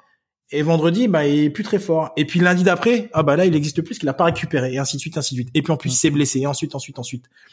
Donc c'est ça. Donc là, c'est pour ça que j'ai c'est la, c'est la, c'est la tête. C'est vraiment le, le mental. Moi, c'était très simple. C'était peu importe ce qui se passe, c'était jusqu'à la mort. C'est-à-dire que j'avais accepté de me dire que si je loupe là, que je préfère me noyer, en sachant que les mecs vont te réanimer, hein, mais je préfère me noyer que de louper le mec dans le plongeur dans la cuve quand faut descendre dans l'eau froide, le récupérer, le toucher à, à 2 mètres ou 3 mètres de profondeur. Je préférais ne, ne voilà, je préfère me noyer. Il était hors de question. C'est une certaine, et forcément là, je te rejoins sur ce que tu as dit tout à l'heure, c'est une sorte d'ego à ce moment-là, de dire je peux pas, je me vois pas abandonner. Le parcours était tellement compliqué que c'est tellement facile de dire bon bah j'arrête. Non, non c'est pas grave. C'est eux qui vont m'arrêter s'ils doivent m'arrêter, mais c'est pas moi, je vais pas m'arrêter. T'as as quelque chose à prouver euh, à, quelqu'un en ce moment-là? Je, je sais pas parce que quand il y a beaucoup d'ego et qu'en même temps t'avais ce truc de, de vouloir de montrer que t'es capable, euh, est-ce que je sais pas, euh, tu, tu sentais qu'il Moi, le seul truc, c'était à mes parents, c'était à mon, mon père, ma mère. De mon père connaissait les commandos marines et il a pas fait la même carrière puisqu'il était armée de terre dans un truc assez tranquille. Mm. C'était euh, plus à mes parents de dire bah voilà de de, de quelqu'un qui plus ou moins dans votre tête, euh, c'est pas un bon à rien, mais un peu un peu un petite délinquance euh, au niveau scolaire, mais vraiment depuis tout petit, tout ce que je leur ai fait depuis tout petit, je leur ai fait baver euh, parce que voilà, c'est, je suis pas du tout en phase avec l'éducation nationale là-dessus. Euh, leur montrer en fait que c'est juste une histoire d'objectif et de quand on sait ce qu'on veut, on est capable. Et c'était surtout ça, c'était une fierté par rapport à mes parents, de dire bah oui, de correspondre à ce que que que, que tout ce que je leur ai fait vivre depuis tout petit, ça veut dire tous ces petits trucs des, jeux, des, des gamins qui venaient avec leurs parents taper à la maison parce que je les avais, on s'était battu et j'avais frappé. Tous ces trucs-là, de leur montrer quelque part que ça, ça, ça va avec ce que je suis et ça a un but. C'est-à-dire que, bah, regarde, grâce à ça, regarde ce que je suis devenu. je suis à faire un truc hyper dur et voilà, c'était juste ça, c'est qu'il me fallait quelque chose et j'ai trouvé. Et après, à partir de là, bon, tu prends l'âge, la maturité, et puis ça te canalise, et puis surtout que ça te remet. Euh, t'as l'impression, c'est ça, t'as l'impression d'être balèze, t'as l'impression d'être fort et tout et tout. Maintenant, après, quand t'arrives au commando, tu vois vraiment ce que c'est, euh, tu vois vraiment ce que c'est des hommes et tu vois vraiment, euh, t'es dans un autre monde après. T'es es avec des mecs qui rentrent de, qui ont fait la guerre, tu rentres avec des mecs qui ont des, des passés, euh, des passés incroyables, et t'es rien du tout en fait. Tu t'es dit waouh, en fait ouais, je suis, hmm. je suis que dalle. C'était le début, quoi. C'était euh, le début, exactement. C'est le, c'est le, le, début. Mais une fois de plus, hein, je te dis, j'ai pas, quand je dis délinquance et tout, j'ai pas, j'ai pas vécu dans la rue, j'ai pas, non, j'ai une très très bonne, j'ai une éducation normale, on vivait euh, normalement, je suis pas, pas dans une famille très riche, pas dans une famille très pauvre, convenablement. C'est juste moi, c'est mon caractère intérieur en fait. C'est quelque chose. Euh, j'étais une boule de nerfs. Je, hum. voilà, quand j'étais une boule de nerfs, c'était, il fallait que je canalise tout ça et le seul moyen de le canaliser, bah, c'est quand j'ai trouvé cette, on va dire cette, cette voie. Cette voie, ouais. Ouais, et question bête, euh, pour faire le pour, pour aller au commando marine, il faut pas avoir le mal de mer, il faut savoir un minimum nager quand même. Bah nager, c'est toujours pareil. Il faut. Moi, je suis pas bon nageur. Par contre, je suis, j'ai, l'aisance aquatique qu'on me demandait pour les tests, je l'ai. Ça veut dire quoi? Bah ça veut dire euh, nager le crawl, la, tête hors de l'eau, aller chercher un mec au fond, tracter un mec et pas paniquer. Ça, je suis bon là-dedans, il y a pas de souci. Par contre, de me demander de me faire un 4 fois 100 mètres euh, chrono, glisser, machin, c'est pas, c'est pas mon truc. Donc ça, déjà, c'est une, voilà, on te demande pas d'être un nageur de compétition, on te demande tout simplement d'être à l'aise dans l'eau. Quelqu'un, quand tu vas dans l'eau, quelqu'un mm. t'attrape, te serre, tu dois te débattre, tu dois être capable de le faire. Quand tu vas récupérer un mec qui est accroché bah, avec un bateau qui s'est retourné, tu, c'est juste ça. Donc moi, j'étais bon en apnée, pas de problème, etc., etc. Ensuite, mal de mer, bah là, c'est pareil, je vais casser un mythe. Moi, j'ai le mal de mer. Parce que les commandos marines, les commandos marines, on n'est on n'est pas sur les bateaux. On va sur les bateaux pour certaines missions, mais nous, on est à terre, en fait. Donc, nous, quand on intervient, les commandos marines, quand ils interviennent, c'est on arrive en avion, on est largué à un endroit, on est en hélicoptère, on fait une descente en corde lisse ou une récupération en grappe. Voilà, c'est vraiment des actions ponctuelles mais on n'est pas on n'est pas marin dans le sens où on va passer toute une affectation sur les bateaux. Et la preuve, hein, je suis parti, j'ai fait deux grosses missions euh, sur un bateau, euh, notamment à l'époque c'était dans les au niveau de des terres euh, antarctiques françaises, là le TAF du côté de Kerguelen dans le pôle sud. Je crois que là j'en ai fait deux, j'en ai fait une sur le sur la le Floréal qui est une frégate avec des stabilisateurs et une sur l'Albatros qui est beaucoup plus petit. Oh L'albatros, j'ai fait deux mois en mer, j'ai fait deux mois malade. J'ai mangé du pain et fromage pendant deux mois, j'ai perdu 7 kilos, j'étais malade comme un chien. Il y, en a beaucoup qui aimeraient perdre du poids en mangeant du pain et du fromage. Ah, mais en fait, parce que je ouais, je mangeais, c'était petit pour pas vomir et tout. Non, mais j'étais vraiment malade, malade.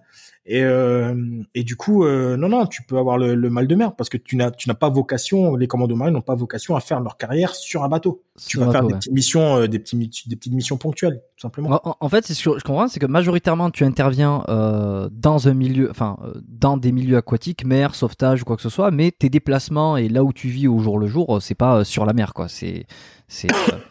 C'est à terre, en fait, c'est à terre. Et encore, euh, les commandos marines, en fait, dans les commandos marines, il y a deux groupes. T'as les nageurs de combat qui sont eux dans le sud, c'est le commando Hubert. Eux, en fait, ils ont un cours qu'ils font en plus qui dure un peu plus longtemps. Donc une fois qu'ils sont commando, après ils passent des, des épreuves. Et ils vont faire le, au bout de quelques années, ils vont faire le, le cours nageur de combat.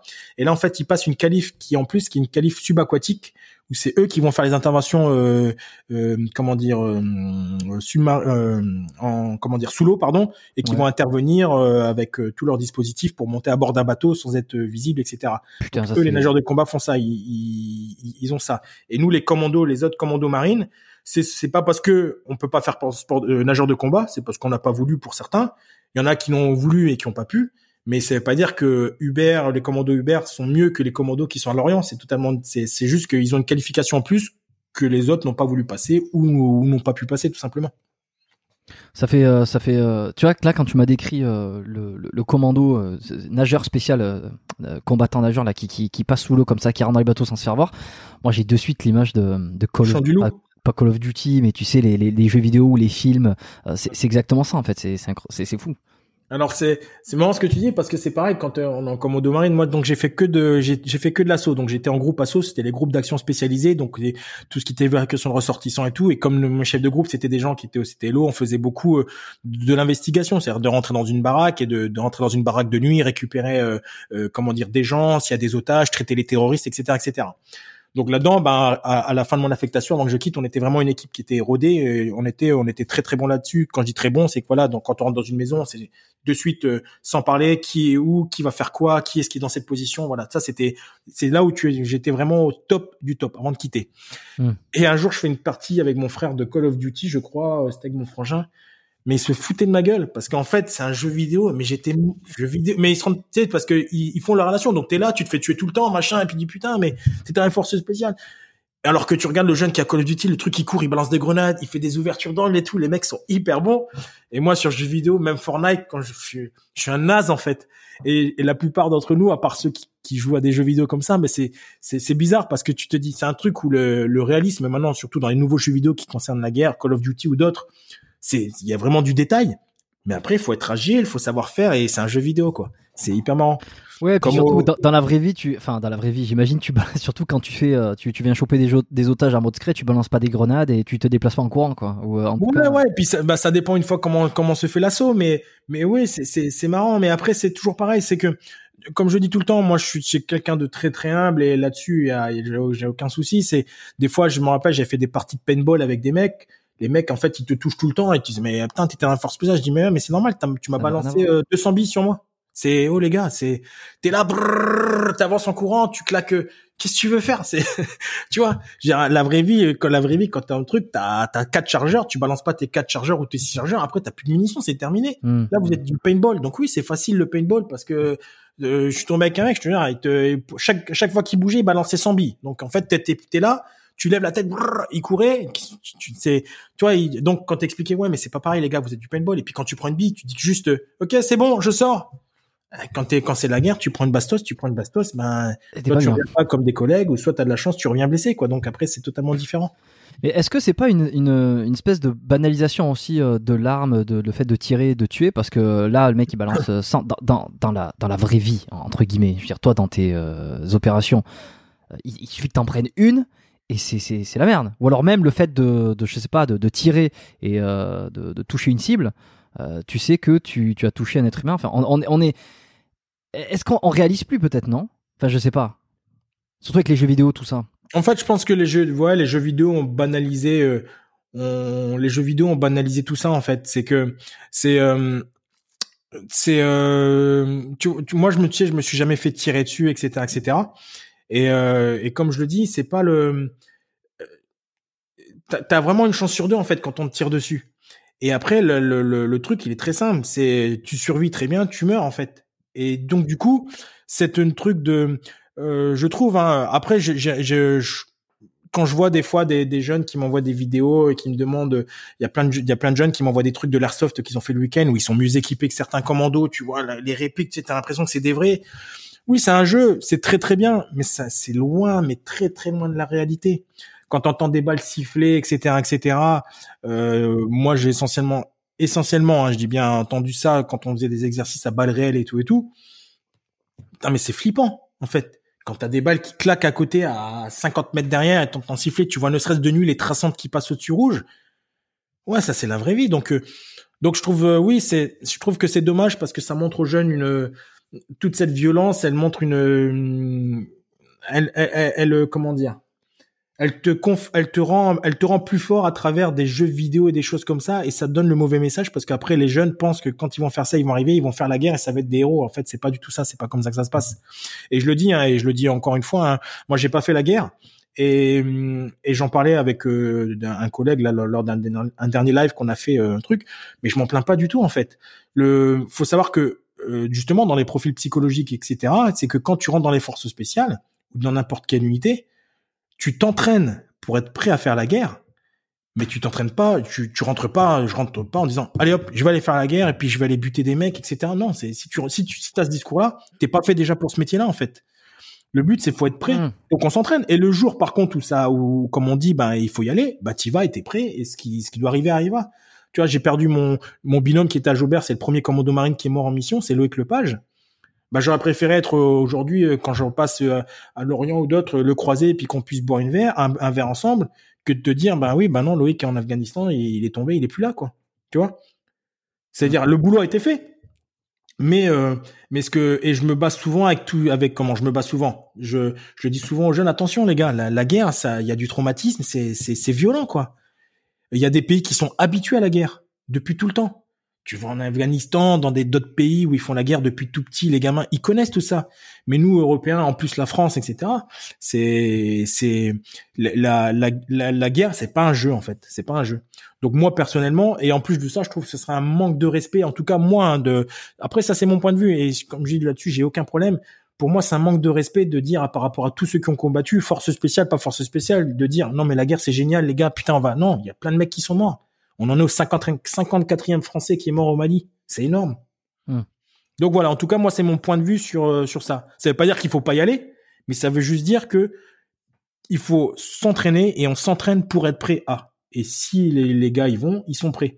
Mais par contre, de, de rentrer dedans en disant je rentre pour aller faire la guerre, c'est pas le bon discours en fait. Mais alors comment tu, tu gères toi psychologiquement? Parce que comme euh, tu as, as, été un peu dans ce truc de c'est dur euh, lorsque tu voulais rentrer dans les commandos marines, tu vois, c'est dur donc je veux prouver que je vais être capable que, que je, je, je vais le faire.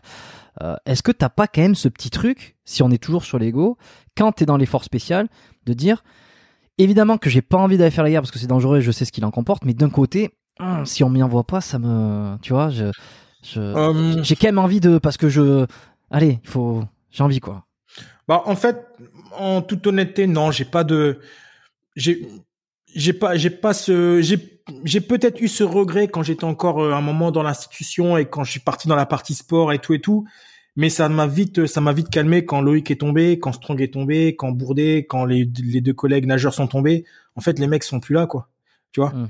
Et euh, et euh, et, euh, et personne, personne ne rentre de ces missions-là en disant bon bah c'est bon, c'est passé. Non, c'est quand même, euh, tu vois. Donc non, en fait, non, moi ça m'a, j'ai, c'est, pour moi c'est une sorte de maturité.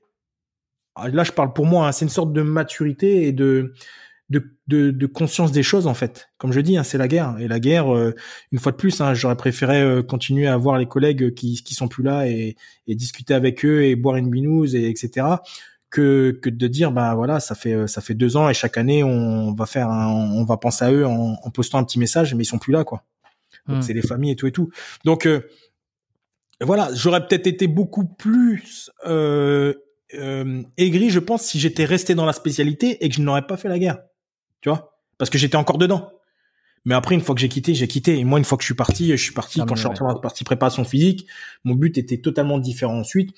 Et non, j'ai pas, j'ai pas forcément de regrets le moi mon plus beau challenge ça a été déjà de réussir le de réussir de faire ces ces huit ans au commando avec euh, voilà parce que les entraînements sont quand même difficiles parce que même si on, on, on tout le monde n'a pas fait la guerre et puis les, les on a fait quand même des missions hein, c'est quand je dis la guerre je dis la les quand je te parle des nouvelles guerres c'est depuis l'Afghanistan et tout. Après il y avait d'autres missions mais c'était totalement différent. Mais le stress, il fallait, même si c'était différent, il fallait toujours être euh, être vigilant parce que parce que on, s'entraîne très très dur, on prend des risques à l'entraînement. Il y a beaucoup plus de risques des fois à l'entraînement que dans le réel. Il y a eu des gens qui sont morts en entraînement.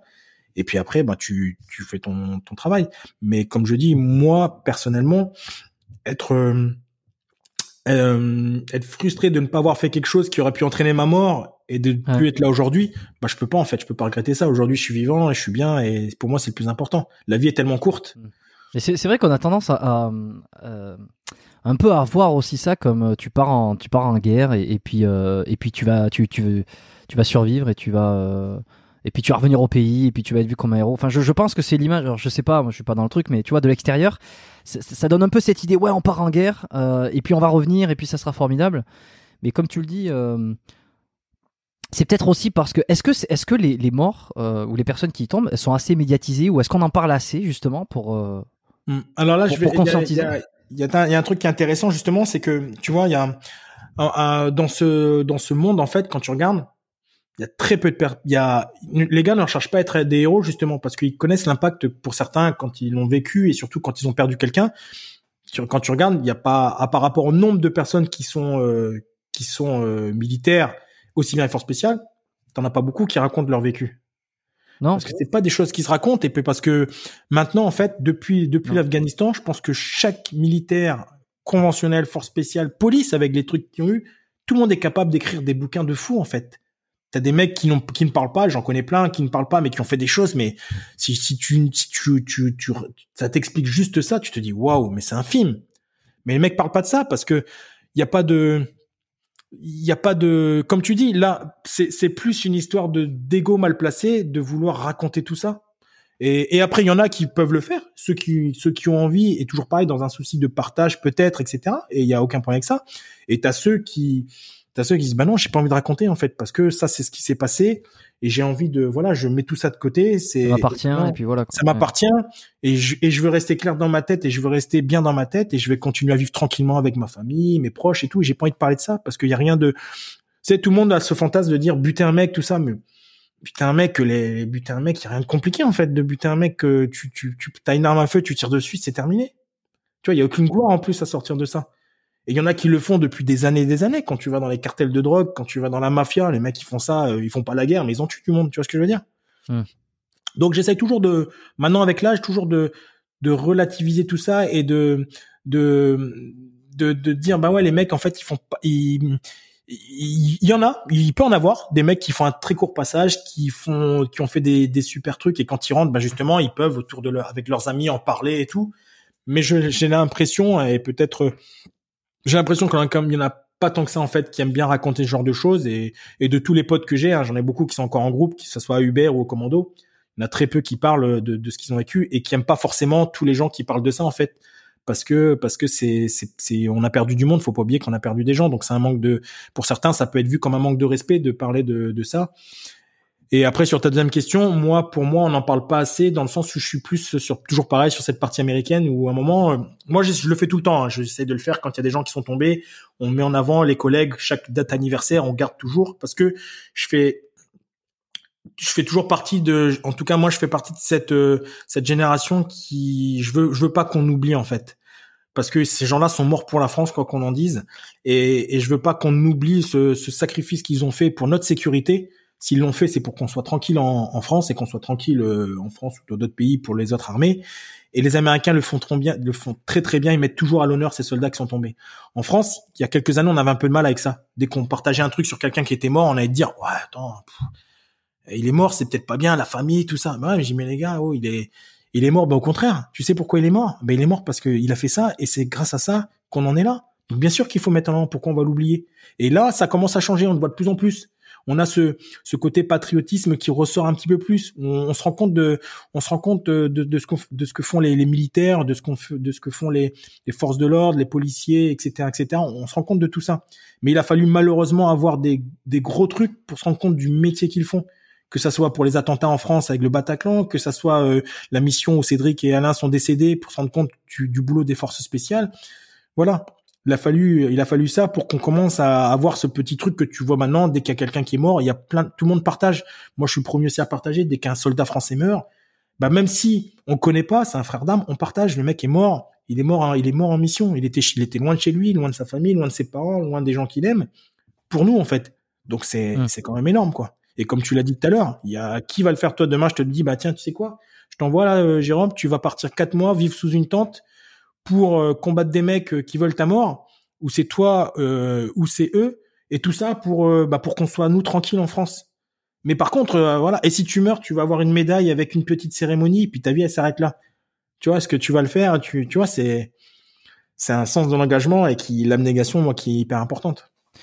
Quand tu dis, euh, quand tu dis qu'ils sont, la plupart des, des, des, de ceux qui sont morts, enfin qui sont tombés, euh, c'est quoi? C'est des blessures par balle? C'est euh... Il y a eu des blessures par balle, il y a eu des mecs qui sont morts lors de lors de grosses opérations comme euh, Strong, Jonathan Lefort, une mission qui s'appelle HK35 où j'ai fait un live avec euh, mon, mon pote qui était chef de groupe à, cette époque-là où ils sont partis pour récupérer un chef taliban dans une maison mais ils ont été pris à partie, ça a été le feu et il y en a un qui a été blessé, Julien et et Strong, Jonathan Lefort, qui a pris une balle euh, en pleine tête, qui est décédé sur le coup.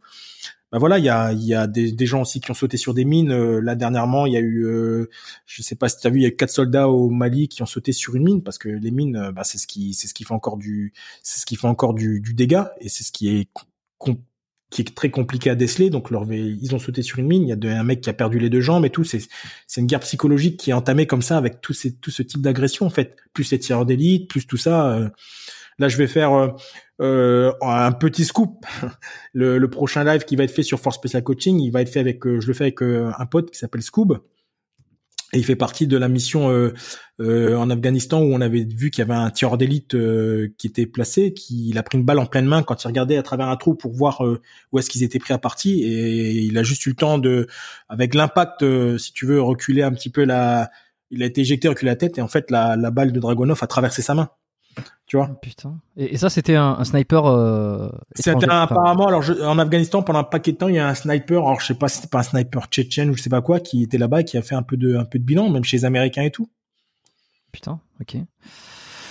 Euh, et alors quand tu, c'est ça, tu disais tout à l'heure. Euh, tu vois, ils partent. Euh, alors, on est envoyé là-bas, euh, c'est pour défendre la France, et puis euh, et puis donc il faut rappeler la mémoire pour ceux qui sont tombés parce que ils, ont ils ont ils permettent à nous tous, eux, nous tous ici, de, vivre bien dans, dans, le pays. Enfin, pour ceux qui vivent en France. Et, et alors, qu'en est-il? Parce que ça, c'est beaucoup des décisions aussi politiques. tu vois, on peut, il y en a qui sont peu ou pas d'accord avec les décisions, et puis il y a un paquet d'intérêts qui sont dans les jeux. Je, je voilà, c'est ce qu'on entend, c'est ce qu'on. Bon, Comment on fait dans ton cas quand on est fort spécial euh, quand on est j'avais j'avais demandé là j'avais posé la question avec au major Gérald. Non, euh, pas, pas, Alex je crois pas mais au major Gérald c'est sûr je lui avais répondu. Euh, je, laisserai tout le monde aller découvrir la réponse là dans, dans cet épisode 56 avec major Gérald. Et je vais te le demander à toi. Comment tu fais quand t'es pas d'accord avec les décisions? Est-ce que, est-ce que tout le monde est toujours d'accord avec les décisions en disant que c'est la meilleure décision ou est-ce que des fois il y a des, euh, des, des, moutons, euh, que je sais pas comment on ça, des, des moutons noirs euh, qui disent non mais moi je partirai pas là-bas parce que ça va, c'est pas dans ce que je comprends du monde ou ça va pas dans les, dans, ce que j'ai l'impression de de ce, de ce que je dois croire. Bon, mal bah, exprimé mais. En fait, en fait, t'es à l'armée. L'armée, en fait, t'as un chef. C'est militaire. Le chef dit qu'il faut faire ça. Comme tu l'as dit, le chef de groupe, après, ça va en dire, on va faire ça. Après, tu peux ne pas être d'accord, si tu n'es pas d'accord, bah tu le dis que t'es pas d'accord et après tu acceptes de quitter le groupe et de quitter l'institution, etc., etc. Hmm. Malheureusement, on est comment Malheureusement au truc, c'est c'est c'est l'armée et, l'armée c'est comme ça et on n'est pas là, t'es pas là pour te poser des questions. Après euh, après c'est il y a des choses. Euh, moi, avant que je quitte la, avant que je quitte les commandos, euh, juste après euh, la déclaration de la guerre de, de Bush pour aller euh, justement sur l'Afghanistan, etc., etc. Je sais pas si tu t'en souviens, euh, il y avait ce fameux sujet. donc moi j'étais encore en groupe, j'étais encore à Jobert, et il y avait ce sujet d'aller taper en, en Irak pour les armes de destruction massive. Oui, j'entends. Et en fait, il y a eu tous les retours de tous les gens qui étaient là-bas étaient, ben en fait, il n'y a pas d'armes de destruction massive. Mais comme Bush, pour certains intérêts, alors je dis Bush, hein, parce que c'est le, président à l'époque, hein, mais peut-être pour d'autres intérêts, euh, lui voulait l'aide de la France pour aller taper en Irak et pour qu'on débarque là-bas et qu'on aille faire une guerre, un peu comme euh, voilà, une guerre. Bah là, par exemple, dans le groupe, on était beaucoup à ne pas être d'accord. Pourquoi? Alors, si on aurait dû aller, on serait parti, parce que moi je voulais pas quitter les commandos et tout, mais on n'était pas d'accord dans le sens où bah, il n'y a pas de, ils ont rien trouvé. Il y a eu des enquêtes, il n'y a pas d'indestruction massive pourquoi est-ce qu'on va aller risquer notre vie là-bas pour aller faire une guerre à un peuple et en plus on n'a pas de preuves. Donc là, c'est un peu chaud. Mais bon, après, une fois que c'est dit, eh ben le chef il dit ok, on part. Ok, toi tu veux pas partir, t'as tes convictions. Bon ben voilà, ben tu vas pas. Et ça veut pas dire que tu vas te virer. Hein. Peut-être qu'on va dire bon ben là t'as tes convictions et puis on va dire bon ben ok, je comprends, on reste de ce côté-là. Mais après, c'est compliqué après de rester en groupe une fois que t'as plus la même conviction que tout le groupe. C'est super compliqué. Mmh. Et heureusement, Chirac avait pris la décision à cette époque-là de dire que la France ne s'engagera pas sur ce sur ce théâtre. Ok, donc tu as quand même le pouvoir, même si euh, t'es pas d'accord avec la décision, de dire euh, non, je suis pas d'accord et de pas nécessairement être viré euh, jour bah, lendemain. Quoi. En fait, en gros, hein, si t'es pas d'accord pour un truc et que on te demande d'y aller, euh, si tu seras, tu seras viré, tu seras, tu, on te demandera de partir. T'as plus rien à faire en groupe en fait. Si t'es pas d'accord, t'es, comme on dit, nous on fait pas de politique, on fait pas de, on n'est pas là pour savoir si la décision est bonne ou pas bonne. Nous on a des décisions, on a des directives, on y va. On n'est pas des hommes de main, on est l'armée française. Euh, donc l'armée française, euh, si euh, on nous dit bah il faut aller faire ça, il faut aller faire ça. Après, si eux te disent d'y aller, c'est que eux ont leur forcément leur ils, ils, ont leur leur conviction et ils ont des voilà, c'est un ordre en fait. Et c'est ça l'armée. L'armée c'est des ordres. Donc on peut pas on peut pas discuter. Et après quand j'ai dit si tu discutes et si t'es pas d'accord, et c'est ce qui se passe, hein, t'en as qui quittent l'armée, qui changent complètement en fait, qui deviennent même antimilitaristes. Il y a même des militaires mmh. qui quittent l'armée Ok, c'est leur conviction, ils ont le droit. S'ils sont toi mais ils sont plus d'accord. Comment T'en as vu comme ça des, des, mecs qui ont complètement vrillé, qui sont. Euh, J'ai vu des mecs qui sont plus du tout en phase avec euh, l'armée, bien sûr. Des mecs qui sont un peu aigris contre l'institution et qui vont te dire blablabla et oui machin. Euh. Ouais, on peut ne pas être d'accord avec l'institution, mais après moi, comme je dis, hein, je j'oublierai jamais et j'oublie pas. Hein, c'est c'est ce qui m'a fait grandir, c'est ce qui m'a nourri pendant un paquet d'années et c'est ce qui m'a c'est ce qui m'a donné l'opportunité de ce que je suis aujourd'hui. Donc il y a des choses où je suis pas d'accord avec elle, où je suis plus d'accord. Mais par contre, je suis pas antimilitariste. Il faut des, il faut et, et tu sais très bien comme moi, quand un groupe est en, quand t'as une tête pensante dans un groupe, c'est facile. Quand on a 15 mm. 000 qui pensent, ça devient compliqué parce que chacun pense différemment. Et en fait, on, on fait rien. Mm. Donc euh, c'est pour ça que l'armée fonctionne. Et ça, tu le vois très bien dans une. Si tu fais un parallèle avec une, entreprise ou un groupe, un groupe de discussion ou j'en sais rien, certaines choses, ne serait-ce que le gouvernement, hein, euh, tout le monde a des idées. Et en fait, quand tu regardes, toutes les idées, le temps qu'on on se mette tous d'accord, etc., etc., ça prend un mois. Et eh ben, l'armée, c'est différent. L'armée, il y a un truc, bing, ça tombe. Il faut faire ça. Je te demande pas ton avis. On se prépare. Deux jours après, c'est parti et on fait ce qu'il faut faire et voilà, c'est terminé. Et il n'y a pas eu de truc. Après, tu peux ne pas être d'accord. Tu gardes pour toi si t'es pas d'accord ou voilà. Oui, non, mais c'est ça. De toute façon, on, a bien compris que c'est que tu es, là pour agir et t'es pas là pour remettre en cause euh, les décisions euh, ou remettre en cause le, le, le, le, pouvoir décisionnel, en tout cas.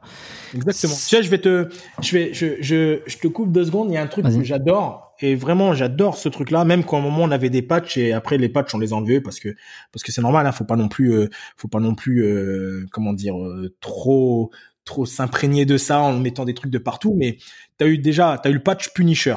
Tu te rappelles qu'il y a eu des, des forces spéciales ou des, des, des, militaires qui avaient le truc Punisher quand ils allaient en mission. Bon, en fait, il y avait un, il y avait une photo qui était sortie euh, euh, sur, euh, sur, je crois que c'était un, un, magazine VSD ou je sais plus quoi, sur un gars qui était là avec son, son tour de cou. Et son tour de cou, c'était la marque de la tête de mort avec le symbole du Punisher. Punisher, c'est une mm. série où c'est le mec qui fait vengeance et il tue tout le monde. Tu vois ah oui, oui, c'est bon. Donc ça avait fait une, pas une bonne pub pour l'armée. Et un, un jour, il y a eu une, une conférence, il y a eu des badges qui sont sortis que les forces spéciales américaines avaient euh, des patchs et c'était marqué euh, un truc très très bien. Et avant de te dire ce qui était marqué dessus, je te, je te donne la réponse d'un général de la de l'armée américaine qui avait été interrogé lors d'une conférence de presse. Et il y a un journaliste qui lui a dit bah voilà, euh, là vous allez en Afghanistan, il y a beaucoup de morts et tout, vous allez ces gens-là, certains peuvent être capturés, mais vous décidez de les tuer, euh, tatati, tatata. et est-ce que vous pensez pas que faudrait essayer de pardonner justement ces gens? C'est peut-être des gens qui sont perdus dans leur chemin, etc., etc. le général, en fait, il a dit une super phrase. Euh, il a dit, euh, en fait, il y a qu'une personne qui peut pardonner, c'est Dieu. Et nous, en fait, on organise la rencontre. Et j'ai trouvé ça tellement génial que c'est exactement ça. Et après, ils en ont sorti des patchs en marqué Only God can judge, can judge et We organize the meeting. Et c'est vrai en fait. C'est nous on est nous on n'est pas là. Nous on n'est pas on n'est pas juge. C'est on n'est pas là pour pardonner, etc., etc. Après, c'est les Américains. Les Américains, ils ont la détente qui est beaucoup plus facile. Euh, les règles d'engagement, les règles d'engagement américaines sont pas comme la France. Attention, hein. c'est, euh, je suis pas en train de dire que je cautionne ce que font les Américains, mais euh, mais voilà. Et juste ce truc-là, en fait, c'était ça, c'est que ouais, on, on les mecs, oui, on te demande d'aller faire un truc. Si l'armée américaine décide de faire ça et le chef te dit faut faire ça, ils vont le faire en fait. Ils sont pas là pour dire non, mais attends, bon bah écoutez-moi, monsieur, euh, monsieur le ministre. En fait, quand je l'ai arrêté, il m'a dit qu'il est non, c'est pas, c'est pas comme ça que ça fonctionne. Sinon, ce serait le bordel. Mmh. Ouais, c'est pas de philosophie euh, pendant les pendant les décisions. Enfin, c'est la, philosophie, c'est plus tard, quoi. C'est pas sur le moment lorsque les décisions sont prises. C'est intéressant. Only God can judge me. Euh, je pense une phrase qu'on verra sur beaucoup de tatouages dans les années qui suivent sur les les gens perdus. C'est triste hein, de faire un tatouage comme ça, non? C'est triste chacun fait ce qu'il veut, mais bon. Alors le mec, il s'est tatoue le truc pour se dire qu'il a besoin de force, tu sais. Euh, bref, bref, comme tu le dis, chacun ses tatouages. Ouais. Chacun ça. Parce que en plus, je vois que t'as une, as une, une manche ou une manchette, je sais pas comment on appelle ça. Ouais, ouais, ouais, ouais. Un... Assez complète. Ok, super. Il y, a marqué. Euh... Il y a marqué euh, Only, only God, tu vois. non, il n'y a rien marqué du tout. Ok. La mission qui t'a le plus marqué, euh, parce que t'es pas allé en guerre, donc tant mieux. Euh, t'es revenu vivant, enfin, je veux dire, t'es, vivant, voilà, c'est, on a compris. Euh, mais t'as fait quand même quelques missions. Alors, c'est laquelle qui t'a le plus marqué ou qui a été le plus euh, hard, je sais pas? Euh, plus marqué, c'était pas dans le sens hard, c'était le plus marqué confronté à, confronté en fait à, ça aurait dû se mettre en une partie hard sur une, mission parce qu'il y a une, il y avait une, une évacuation d'un sortissant à faire en, en Afrique, etc., etc mais euh, dans, dans les missions en fait, c'est les missions qui sont qui ont été moins hard par la partie euh, physique en fait. Euh, euh, on va dire des, des, des, des, marches, etc., etc., avec les sacs lourds, avec la chaleur et, tout et tout. Et, et surtout, c'était les, c'était plus les, le, le, toute cette, toute cette misère en fait et tous ces, ces gens en fait qui, qui défendaient leurs qui défendent leurs idées à travers des rebelles, etc., etc. Mais la pauvreté du truc en fait. Et, et c'est moi c'est plus ça qui m'a marqué, tu vois. C'est plus euh, j'ai plus marqué sur euh, sur un peu le côté humain en fait de tout ça que je ne connaissais pas, que je ne connaissais pas. Moi j'ai essentiellement fait les pays d'Afrique et c'est quand j'ai vu vraiment cette Afrique où je me dis putain mais en fait euh, waouh c'est c'est c'est c'est fou on, on on leur pique, euh, on leur pique. Quand je dis le monde, hein, on, prend tout ce qui est riche chez eux et on leur laisse rien du tout. Et en plus de ça, on va leur taper dessus quand euh, quand ils font leur truc en interne et tout. Et c'est plus ce côté-là que j'ai trouvé euh, assez dur en fait. Tu vois? Mmh. Parce qu'après l'émission, honnêtement, l'émission, il y en a pas, il y en a pas vraiment qui m'ont marqué plus que ça. C'était des, dans chaque mission, c'était toujours pas plus ou moins la même chose, mais soit on était largué en, en para, soit après on faisait des nautiques, soit on faisait des rendez-vous en mer pour être récupéré avec des bateaux euh, de nuit, soit on faisait des infiltrations de nuit pour euh, aller euh, récupérer ou voir des choses dans des bâtiments. C'était plus ça en fait. Mais une fois de plus, il y a rien de bah, rien d'extraordinaire. J'ai rien d'extraordinaire à raconter là-dessus. J'ai pas eu de choses extraordinaires. Après, tu, tu dis ça, rien d'extraordinaire. c'est extraordinaire en soi. comme... Ouais, c'est extraordinaire, mais on, on s'était entraîné, on s'était entraîné pour ça. Tu vois, moi je suis je suis plus euh, c'est je suis plus euh, comme je te dis c'est euh, c'est plus l'humain en fait, j'étais plus touché mm. par ce côté côté humain en fait, tu vois de c'est un truc tout con des choses qui mais que tu peux voir que tu peux voir sans être militaire aussi hein. Oui, à la télé ou, ou même si tu te rends là-bas. Ouais, voilà voilà, c'est de voir des gamins avec des kalachnikovs à 11 ans qui se battent pour un petit truc pour leurs idées et tout et tout euh, quand tu creuses un petit peu après un, peu plus, une fois de plus, hein, quand t'as quitté, quand tu creuses tout ça, quand tu reviens, tu dis ouais, mais en fait, euh, c'est nous qui sommes en train de les piller en fait. On, est en train de les piller sur certaines choses, euh, tout ça. Donc, je parle pas du terrorisme. Hein. Je parle vraiment, je parle plus de la petite, des, des, un petit peu des rebelles ou des, des choses dans, dans leur pays qui, qui défendent, qui défendent leurs biens, etc., etc., ou qui défendent le pouvoir sur différentes choses.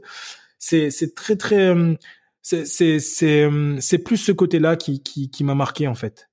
Okay. Qui m'a marqué. C'est euh, ouais l'Afrique c'est spécial et l'Afrique c'est vraiment en plus euh, aujourd'hui tout va bien demain demain c'est cataclysme un coup d'état et les mecs à qui tu serrais la main qui c'était ton ami la veille le lendemain il peut te tirer dessus et tout c'est c'est tout ce côté un peu tu vois euh, un peu tendancieux qui qui moi m'a le plus marqué et après après le reste c'était que des routines d'entraînement en fait j'ai fait beaucoup de routines d'entraînement euh, beaucoup beaucoup de routines d'entraînement mais chaque routine d'entraînement, c'était, euh, bah, c'était quand même, euh, c'était toujours assez dangereux parce que, voilà, comme tu le dis, c'est, moi ça me semble le truc, mais quand t'es équipé de nuit euh, avec tout ton matériel et puis la tranche arrière va s'ouvrir, on va larguer du matos, tu vas sauter derrière le matos en parachute, on va arriver en pleine mer, on va s'équiper en pleine mer, on va gonfler le Zodiac, on va monter dans le Zodiac, on va faire un raid, on va rattraper une frégate, la frégate va nous embarquer à l'intérieur, va nous lâcher un truc, on va arriver sur la terre, on va aller faire l'investigation, on va être récupéré en hélico, on va revenir et voilà, c'est tout ce côté-là en fait qui moi me où j'ai plus fait en fait dans, dans toute la partie force spéciale. Tu, euh, euh, moi, ce qui j'ai jamais eu l'occasion de me rendre en Afrique, euh, sauf en, sauf au, voilà, des pays du Maghreb, tu vois, pour, pour des vacances, mais j'ai pas été dans d'autres pays de l'Afrique, tu vois. Et moi, ce qui m'a marqué de ce que tu racontes là, sur la difficulté euh, de, de, ce que tu peux voir, euh, c'est le livre euh, de Mike Horn, tu sais, quand il a fait sa traversée ouais, du monde. Latitude zéro. Latitude zéro, exactement. Un livre incroyable qu'il faut absolument lire, je pense, parce que quand, quand le mec il traverse l'Amazonie à pied, ouais. il, est, il, faut être siphonné, préparé mais siphonné. Et puis quand il traverse l'Afrique, c'est le dernier tiers, euh, dernier quart du bouquin. Euh, il se fait, il se fait à un moment donné capturer, puis finalement il se fait libérer, et puis il voit tout ce que t'es, enfin il, il, il raconte euh, ce que un petit peu tu, tu dis là, et, euh, et c'est assez, euh, c'est ça, c'est un pays aussi beau et aussi en même temps corrompu, slash euh, triste, slash pauvre, slash euh, bordélique. Ouais, c'est euh, c'est tout, tout, marche avec les billets en fait là-bas. Tout marche avec tout marche avec les billets et comme tu dis, c'est corrompu. Tu peux faire confiance à personne. Et quand je dis confiance, tu peux avoir des amis, mais faut faire, faut toujours garder une petite réserve parce que parce que l'argent là-bas c'est hyper important. Et, et, une fois de plus, l'Afrique, ouais, il y a des il y a des coins qui sont magiques en Afrique quand tu vas au Gabon, etc. Je trouve voilà, j'ai vu des trucs vraiment, vraiment, vraiment cool. Et quand mmh. tu prends euh, l'Afrique, euh, on, on, montre à la télé le côté Afrique rebelle, ceci, cela, etc. Mais quand tu vas dans certains pays d'Afrique, mais c'est super cool en fait. Tu tombes avec des gens qui sont simples, qui sont, euh, qui ont pas forcément toute la technologie que nous on peut avoir en Europe, etc., etc. Mais, mais tu vois des gamins qui, qui, qui s'amusent avec, avec rien du tout, qui sont, qui, qui ont la joie de vivre, qui sourient et tout. Donc c'est vrai que c'est c'est c'est compliqué, mais après il y a une minorité, euh, on va dire, de que ça soit des rebelles, des terroristes, qui font que bah, le pays, comme tu dis, avec la corruption, euh, la corruption est telle que bah voilà, après c'est mmh. c'est c'est là où la France après doit intervenir parce que parce qu'il y a des, des choses à faire et et, et c'est triste, c'est triste, ouais, c'est triste, c'est triste pour euh, pour une partie de la population quand même, qui donne quelque part après une mauvaise image de l'Afrique. Sachant que l'Afrique c'est tellement grand que il faut faire attention parce que je l'ai fait sans, tu vois, inconsciemment. Il faut pas euh, réduire à, enfin voilà, faut pas réduire à un seul, une seule situation parce que c'est tellement grand, il y a tellement de pays. Et euh, mais malheureusement souvent en Afrique on pense de suite à, à tout ça. Euh, bon. Bien sûr. Euh, mais euh, pour te dire dans les, la partie tenir, moi le les plus grands trucs vraiment qui m'ont moi ce qui m'a plus marqué comme je te dis c'est c'est des, des petits des petits soucis qu'il y a eu en entraînement où, où failli crever et c'est là où tu dis putain ouais t'as un exemple? à chaque fois et, et on s'entraîne.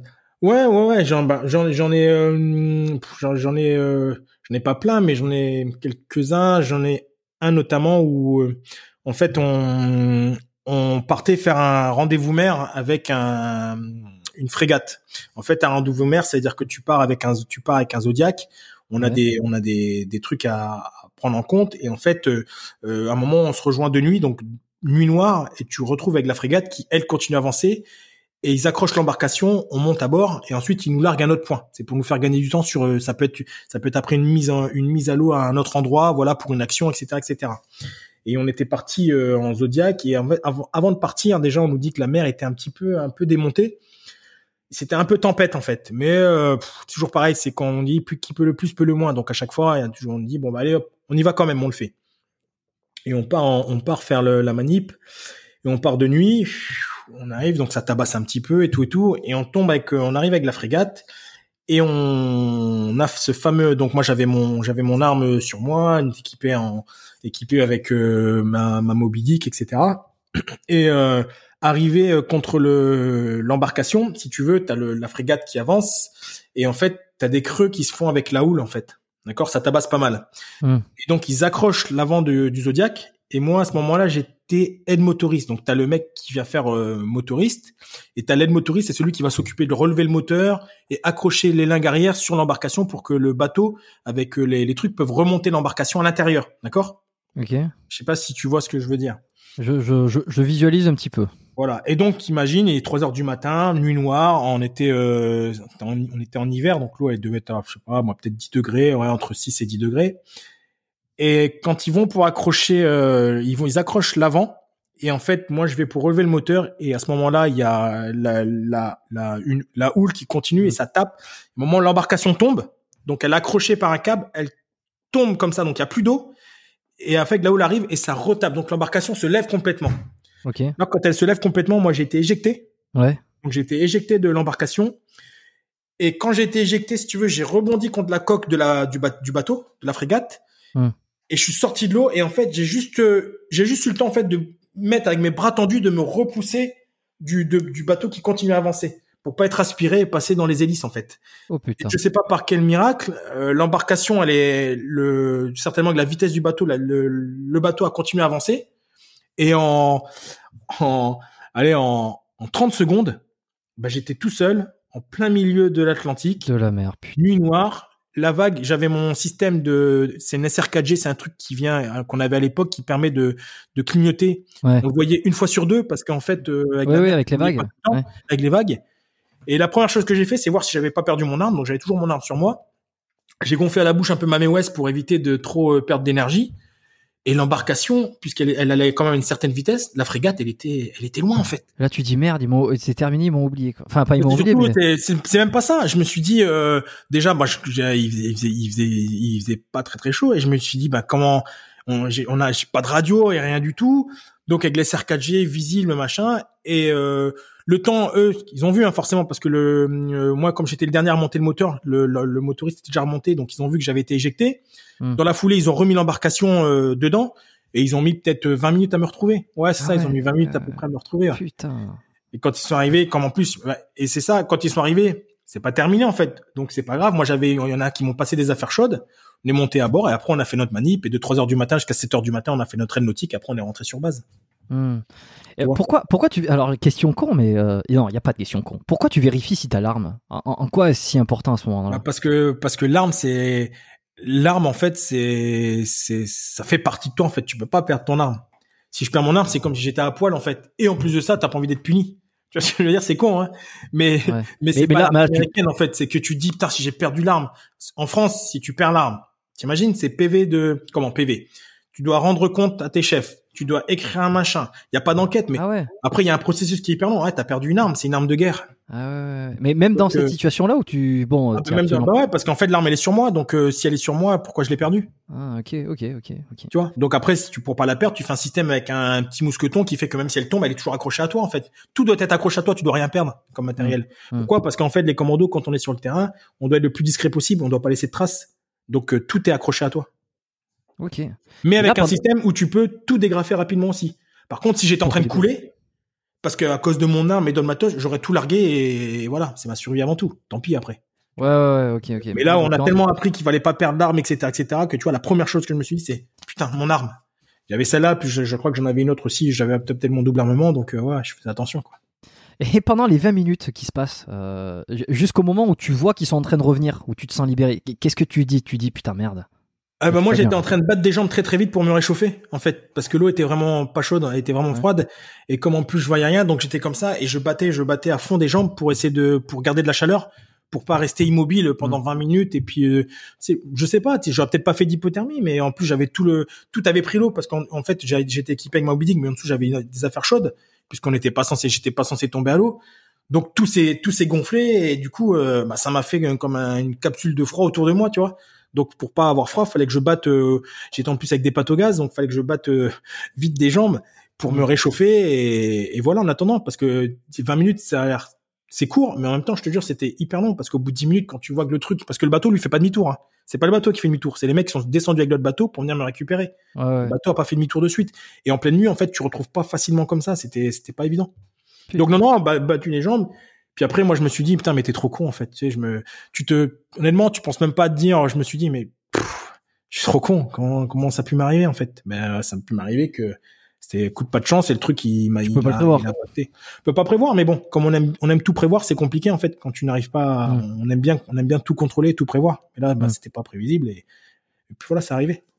Et tout à l'heure, tu m'as parlé des, des, des donc des parachutistes, c'est ça, de, Donc euh, dans le truc de commando, tu fais à la fin, euh, c'est les dernières épreuves, enfin les, les, derniers trucs, c'est euh, les apprendre à sauter en, parachute. quand tu, ouais, c'est ça. En fait, quand tu es breveté commando, en fait, tu as donc tu sors du stage commando, et ensuite tu pars à Pau, qui est à l'école des troupes aéroportées, et à Pau, en fait, tu vas passer le stage para pour être breveté parachutiste. Donc là, c'est la première phase des parachutistes, on va dire ouais normaux en fait normal c'est euh, les sauts en automatique. C'est-à-dire que tu sautes t'es à 300 mètres du sol euh, la porte elle s'ouvre tape dans le dos et tu jettes tu jettes tu jettes tu jettes. Et là en fait tu maîtrises rien. C'est-à-dire que comme on dit nous on impacte la planète. C'est-à-dire que t'es là tu ralentis un petit peu et bam, tu tapes un peu tu fais ta, ta roulade et puis voilà, donc c'est une mise, c'est une comment dire, une infiltration ou comme on, une infiltration aérienne quelque part. Hein. C'est-à-dire que tu, quand il y a besoin de larguer du monde rapidement sur une zone, l'avion passe, il largue les parachutistes et puis les mecs en, en allez en, en moins d'une minute ils sont tous au sol. Donc c'est un truc une mise en place très très rapide. Très vite. si, si, tu, si tu décroches pas ton truc à temps, t'es pas bien là. Bah, il s'ouvre automatiquement, c'est pour ça qu'on dit ah, il s'ouvre automatiquement. Il s'ouvre automatiquement. Et après la deuxième phase, c'est les shooter ups où là toi par contre tu montes à 4000 mètres et là, c'est une ouverture retardée. C'est toi qui ouvres toi-même ton parachute. Donc tu sautes, tu te jettes de l'avion. Et là, euh, de nuit, euh, en équipe, et tout le monde chute. Et après, tu viens ouvrir ton parachute. Et après, on s'infiltre sous voile. Et une fois qu'on s'infiltre sous voile, on arrive à un endroit. Donc c'est beaucoup plus, c'est beaucoup plus, euh, beaucoup plus discret parce qu'on te voit pas de nuit quand tu sautes à 4000. Et après, tu peux arriver tranquillement à un endroit. Mais là, tout le monde, tout le monde n'est pas breveté shooter. En fait, c'est un cours qu'on va refaire pendant. Alors moi, j'avais fait le shooter long, c'est-à-dire que j'avais pas de notion en chute. Et le shooter long, il dure après 4 mois. Donc j'ai passé 4 mois à Pau où euh, on va te, on va te, tu vas faire des sauts à 4000, tu vas prendre les bases et, on, et tu sautes en équipe avec euh, un sac, un sac à dos, un sac à dos qui est mis dans une gaine devant qui fait à peu près 40 kilos, ton parachute il fait à peu près 20 kilos, ça fait 60, plus ton poids de corps et tu arrives à peu près à un poids total avec ton poids de corps de 130 kilos, je crois à peu près. Ça descend vite ça. Ouais, ça descend vite. Ouais, t'es à peu près euh, quand tu vas vraiment à fond, tu peux être à 200, 200, 250 km heure. Ouais. Oh putain. Et avant tout ça là, quand même, tu euh, tu, tu sautes en parachute avec euh, pour la le, le, baptême de l'air. Tu fais ça avec euh, avec quelqu'un. Ensuite tout seul. Il y a toute une étape où c'est directement là, comme tu me dis. Ah non non, quand tu vas faire ton truc automatique, c'est très simple. Hein. Tu, on te fait une petite, tu es sur une maquette au sol, on te montre comment ça va se passer quand tu vas sortir de l'avion. Donc ils ont une machine qui te, tu sautes, ça te monte un peu l'impact, etc etc. Et puis après, quand c'est bon, hop, tu montes dans l'avion, ils t'ont tout appris comment le, le, parachute. tu montes dans l'avion, t'es en colonne. Si t'es le premier, t'as jamais sauté, c'est ça arrive, hein. C'est ce qu'on a Tant pis pour toi. Ouais, ouais, moi j'aimais bien. C'est ils ouvrent la porte du transal, tu te retrouves à 400 mètres dans le vide. Ouais. T'as accroché ta SOA, donc c'est le, le câble. Ah merde, j'ai quelqu'un qui sonne. Deux secondes. Vas-y, vas-y, vas-y. Je vais meubler pendant ce temps. Euh, on est à quoi là? On est à 1h40 euh, d'enregistrement? Bon, je pense qu'on va bientôt arriver euh, à la fin. bon, il est allé ouvrir, il y a quelqu'un qui sonne chez lui, donc je prends le relais pour pour faire ce petit meublage que je fais de temps en temps. donc, bah, si vous si vous apprécié l'épisode, hein, n'oubliez pas hein, la petite note sur Apple Podcast. Vous pouvez le noter. Vous pouvez noter le, le podcast un 5 étoiles avec un commentaire. maintenant, Spotify permet également de mettre une note sur l'application. Donc, je sais que beaucoup d'entre vous écoutent le podcast sur Spotify. Euh, allez-y. Euh, il y a déjà pas mal de notes qui ont été euh, mises sur l'émission, donc ça fait plaisir. N'hésitez pas à continuer. Qu'est-ce que je pourrais vous dire? Ben, Qu'est-ce que j'ai envie de. Me revoilà. Ah, c'est bon. Désolé. Parce qu'en fait, ici, quand il passe le facteur, il passe une fois et après, tu le revois plus pendant des, années. tu sais. facteur ne passe pas deux fois. ouais, donc comme je te disais, donc pour revenir, quand tu sautes en premier, donc tu t'imagines, t'as jamais sauté de ta vie, ils te mettent, toi, Jérôme, t'as ton sac, t'as ton casque. T'es le premier en plus de, de la colonne. La porte s'ouvre à 300 mètres. T'as le mec qui te regarde, qui te fait. Ça va bien se passer. T'es accroché comme ça au câble. Hmm. Et puis euh, dès que t'entends la lumière verte, comment dès que t'entends, dès que tu vois la lumière verte avec le bruit qui va, qui va sonner, il te met une claque, il te dit go et tu te jettes. Voilà. Et t'as pas le choix. Enfin, c'est. Pas le choix. Alors des fois il y a des refus de saut, mais quand t'as des refus de saut, maintenant ils te mettent un coup de pompe et ils te jettent quand même de l'avion. Donc. Euh, ah ouais. Euh, eh oui, parce que il faut sauter. T'es là pour le sage pas. Ouais, non, mais bien sûr, bien sûr, mais ouais, c'est c'est un truc de fou parce que ça, tu vois, c'est moi j'ai sauté un parachute une fois euh, et puis comme tout bon, enfin pas touriste mais euh, civil classique, c'était dans un truc, tu sais, enfin un endroit pour sauter au parachute où t'as as un moniteur derrière, en tandem exactement, et puis tu montes à tel. et puis on, était avec des potes Et puis on a sauté et c'est impressionnant, mais il s'occupe de tout, donc t'as rien à faire. Même au moment où il saute, t'es un petit enfant sur son ventre comme ça, et puis euh, et puis c'est lui qui fait tout le truc. Et ce qui est impressionnant, c'est quand t'as la tête dans le vide comme ça, avec les, les pieds, euh, enfin les jambes en arrière, donc tu touches rien de sol. Hein. T'es comme euh, un enfant dans, dans, dans son dans, dans je sais pas dans le, le, harnais, le, dans le harnais quoi, tu vois et que et que et que tu vois le truc et que lui il est encore en train de s'accrocher et que tu sais que dans les secondes qui suivent il va se lancer t'as ce vide devant toi auquel tu ne touches rien et puis tu dis et puis à un moment donné et puis c'est parti et puis là c'est incroyable et toi t'as même pas vécu ça quoi c'est c'est à dire que bah, en fait euh, euh, moi, j'ai vécu ça euh, j'ai vécu ça mais j'ai vécu ça sans personne derrière en fait Ouais, voilà, tout seul. moi, j'ai vécu ça quand tu sautes et t'avais deux moniteurs avec toi qui sautent à côté de toi. Et en fait, qui sautent à côté de toi. Hmm. quand j'ai passé, c'est une PAC, c'est une progression accompagnée, en fait, qu'on avait dans le module shooter.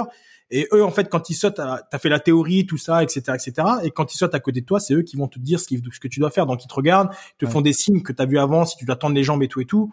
Et voilà. Moi, par contre, mon premier saut, hein, je te le dis, hein, mon premier saut, quand j'ai sauté, euh, on avait plein de trucs au sol. Ils te disent, ok, tu vas sauter, 5 secondes, tu vas faire ça, ça, les jambes, tu vois, ça va bien se passer. J'ai sauté, j'ai rien pu faire en fait. J'ai, j'ai, tu me faisais ça, je, t'étais là, t'étais content, tu souris, tu bouges dans tous les sens, et voilà quoi. ah, J'imagine c'est pas facile à gérer tout ça. Mais c'est, euh, c'est impressionnant. Et c'est très rassurant d'être avec quelqu'un pour le coup parce que je pense que là tu vois quand t'es tout seul, même avec si t'as des moniteurs autour, quand tu sais que t'as quelqu'un qui va activer le tout et que tu, il va, il va atterrir et qui va tout faire lui-même euh, et que toi t'as juste à, à profiter du paysage. Et, et, juste à dealer avec les émotions sur le moment, c'est assez rassurant. Mais tout seul. Euh, et puis après, euh, puis après, ouais, après c'est rassurant. Après, moi j'ai eu, euh, quand tu parles, j'ai eu un accident en, j'ai eu un accident en parachute. Euh, t'es quand même tout seul en fait. Il y a personne qui peut venir t'aider et quand ça arrive, euh, quand ça arrive, t'es tout seul en fait. Ouais. Donc c'est en, fait, on, on, sautait en parachute donc en ops avec la gaine et la gaine et, et, tout ce qui va avec. Et si tu veux, la gaine elle est accrochée par deux petits crochets ici et au niveau de tes jambes avec des systèmes de dégrafage rapide. D'accord? Mm. Et euh, donc j'étais en train de chuter, donc j'étais à peu près à 250 km heure, saute à 4000, et c'était une, c'était une ouverture, il y en avait pas de, c'était une ouverture directement euh, poignée câble. Et en fait, ce qui s'est passé, c'est que quand j'ai ralenti, un moment pour ouvrir ton parachute, tu es obligé de ralentir la vitesse et de faire un quart de tour pour pas que ton parachute quand il s'ouvre ça c'est pris dans un comment dire euh, euh, il s'ouvre correctement. C'est pour ça qu'il faut que tu ralentisses la vitesse et tout. Et au moment où j'ai voulu ralentir la vitesse et tourner. J'ai mes deux attaches qui étaient euh, au niveau de mes cuisses qui ont cassé. Pour X raison voilà c'est un il y a un système un problème pardon. Et quand ça s'est cassé t'imagines que j'ai ma j'ai ma gaine qui est quand même accrochée ici mais elle est plus accrochée aux jambes. Donc ce qui s'est passé c'est comme si j'avais pris un mur à 200 km/h dans la bouche. Donc j'ai perdu j'ai perdu connaissance peut-être aller deux trois secondes et en fait, euh, ça m'avait ouvert la lèvre. Et les deux trois secondes où j'ai perdu connaissance, quand j'ai repris connaissance, je continuais à tomber. Putain. Mais j'étais pas dans une. J'étais, j'étais obligé de tenir ma gaine. Et quand je tenais ma gaine, du coup, je faisais ça parce que j'étais plus vraiment à plat. Mais le problème, c'est que je continuais à tomber. Donc, ce que j'ai fait, c'est que j'ai tiré. J'étais obligé de tirer mon parachute. Et en fait, quand j'ai tiré mon parachute, le comme j'étais dans une position de merde, mes suspentes en fait, euh, mon extracteur, il s'est enroulé autour de mon pied. Ce qui veut dire que ce qui permettait de sortir mon parachute de mon sac hum. ne pouvait pas le sortir puisque c'était enroulé autour de mon pied. Ce qui veut dire que mon parachute ne pouvait pas s'ouvrir. Donc là, euh, j'étais, je continuais à chuter. Donc là, j'arrivais, je suis passé à 4, de 4000 mètres. Je suis arrivé aux alentours des 1000 mètres ou des 1500 mètres. Hum. J'avais un appareil de sécurité dans mon casque qui commençait à sonner, euh, tu sais, un peu plus pour dire attention, tu commences à arriver bas. J'étais là, hop, Ok, et je me dis putain, mais c'est pas possible, c'est quoi cette merde? Et tu sais, tu réalises pas trop. Euh, dans, ma tête, je me suis dit, c'est pas possible, je, je, peux pas crever comme ça en fait. Et donc je regarde mon altimètre, je bouge dans tous les sens. J'essaie de, comme j'étais euh, avec le, le, truc, j'étais pas dans le, harnais du, du G9 était un peu grand, donc il était passé un peu au-dessus de l'épaule, donc j'étais pas en position tout pour pour euh, pour ouvrir. Et je me dis, bah il y a deux solutions. C'est, c'est soit je tire ma, je libère ma voile, mais comme elle est enroulée autour de mon pied, elle part pas, et la voile de secours rentre dans la voile principale et ça fait une torche. Et là, t'es mort. Voilà. Ou soit, bah, je libère et ça se barre, et puis la deuxième s'ouvre et c'est tranquille, quoi. le problème, c'est que, bah, il n'y a pas trop trop le choix, donc, euh, je regarde, mon alti continue à sonner, sonner, sonner, puis je prends la décision de libérer ma voile. Je libère ma voile, j'arrive à peu près en dessous des 1000 mètres, je libère ma voile, et là, rien ne se passe ma voile de ce, ma voile principale, elle, elle, elle, elle, se libère pas.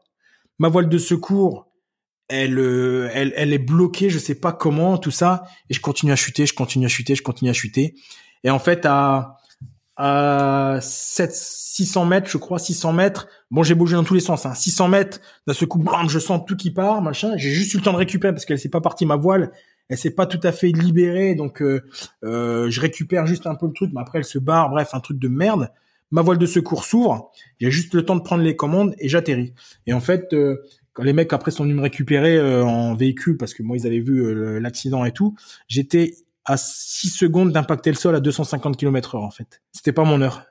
Putain. Et donc là, t'as as réussi quand même à ouvrir le, le truc, il, il s'est ouvert, donc t'as ralenti d'un là. coup. Quand j'ai tiré, après un moment, il s'est ouvert tout seul. Ouais, je sais pas, ce Ouais. qu'on sait pas ce qui s'est passé, mais Et que- t'as atterri à une vitesse qui est plus élevée que euh, si plus tout avec la moyenne, mais, mais j'ai quand même bien réussi à, à arrondir pour euh, limiter la casse. Donc en fait, j'ai tapé, euh, j'ai tapé, je suis arrivé sur le dos, mais Ouais. j'ai pas eu de, j'ai pas eu de, j'ai pas eu de problème en fait. Je pense qu'avec euh, l'adrénaline et tout, j'ai pas eu de, j'ai pas eu de soucis. Enfin, j'ai pas eu de soucis. Si j'ai eu des soucis de dos, mais je veux dire, j'ai pas eu de, j'ai pas été paralysé, rien du tout. Ça a été. Et le soir, on ressortait, le, le soir, on ressautait de nuit et on faisait un saut beaucoup plus bas opérationnel. Donc je t'avoue que j'étais pas fan. Et c'est l'adjudant qui était venu me voir dans la chambre euh, qui m'avait dit euh, Palassi, il faut que tu ce soir tu on ressaute. En plus on était avec des parachutes qui étaient un peu un peu plus chiants en fait, un peu plus dangereux. Et je lui dis non, j'ai pas trop trop envie de sauter en fait, pas pas ce soir, je suis pas trop chaud. Et il m'a dit si si, il faut que tu ressautes ce soir. Et donc le soir, je suis remonté dans l'avion Ouais. et là je peux te dire que j'avais l'impression de voir mon mon l'impression de voir mon treillis qui bougeait tout seul, tu sais. Et j'étais là en train de me concentrer, etc., etc., machin, hop, hop. Et au moment où on s'est levé dans la- la- l'avion, chut, je me suis jeté derrière mes potes et puis ça s'est très bien passé. Hum. Il faut vite remonter sur le cheval quand on est tombé, quoi. Exactement. C'est important ça. Combien t'as fait de sauts dans ta vie? Euh, pas beaucoup. Je dois être à, je dois- je à peu près 300. Je crois que je dois avoir 300 sauts à peu près. C'est c'est- c'est rien du tout. hein. C'est rien du tout. Non, mais c'est pas beaucoup hein, par rapport à des gens qui ont 1000 sauts. Ouais, ou- bien sûr. Mais Voilà. c'est toujours drôle. 300 sauts à peu près. Ok. Et, et, et quand t'arrives, alors de- les, les sauts de nuit en mode discrétion comme ça, euh, c'est c'est t'es absolument invisible ou c'est déjà arrivé que euh, dans des dans des missions ou en guerre, euh, il y a des parachutistes euh, de qui arrivent de nuit comme ça, et qui se font voir par l'ennemi et qui se font tirer, qui se font canarder d'en bas? Alors moi, à ma connaissance, non. Par contre, euh, ma connaissance, c'est qu'ils ont fait une vraie opération euh, qui était sortie dans les journaux avec des copains euh, que je connais très bien, qui ont fait quand il y a eu un aéroport, je crois, qui a été pris de nuit. Il me semble que c'est en, alors je sais plus, c'est au Mali ou je sais, c'est pas loin du Mali. Et il y a eu 70 shooter ops qui ont été largués. Et c'est Ouais. les commandos marines qui ont fait le la manip euh, pour euh, comment dire le qui ont pris toute la manip de tous ces shooters en même temps, etc., etc et ils sont presque arrivés sur l'ennemi sans que les mecs les voient arriver en fait. Putain. Mais après c'est toujours pareil, il y a les comme on dit chez nous quand on fait ça, il y a ce qu'on appelle euh, la partie euh, ah mince, comment est-ce qu'on appelle ça déjà? Les éphémérides pardon. C'est-à-dire qu'on y va, c'est nuit noire, nuit 4 ou nuit 5, tu vois, t'arrives pas quand c'est une pleine lune, quand il y a une lune, tu vois, tout Ah. est tout est calculé en fait. On a tout ça à prendre en compte comme le vent, comme plein de choses. Hum. Ça se fait non, en c'est fou. Ouais, non, mais c'est un vrai truc. Et quand c'est nuit noire, quand il y a pas de lune, tu vois rien en fait. À part si t'es comme ça, mais sinon tu vois rien du tout. Et t'a- t'arrives à, je sais pas, tu, c'est quoi C'est sur un toit de maison C'est sur euh, un jardin Ou quand tu, par exemple, c'est, Alors, tu, tu en vas- le- le sans shooter faire de bruit le shooter up, c'est capable de se poser normalement là où tu peux poser tes pieds. D'accord? Peu importe, là où tu peux poser tes deux pieds, tu es capable d'arriver. Après, il faut prendre en, en compte l'envergure de la voile quand tu vas arriver. Donc, en gros, sur un toit, tu peux arriver, mais faut quand même, faut quand même être très très bon pour arriver sur un toit. Faut être précis, quoi. faut être très très précis. Et euh, la voile qui va et tout et tout. Mais sinon en général c'est sur un c'est sur un terrain. Et parce qu'on a le quand on saute on a le notre leader en fait qui lui s'enfonce un peu plus vite pour arriver au sol et nous donner les indications avec des lumières. Et nous on est sous JVN tout ça pour euh, pour qu'on soit pour qu'on puisse arriver dans de bonnes conditions en fait. T'as t'as été leader?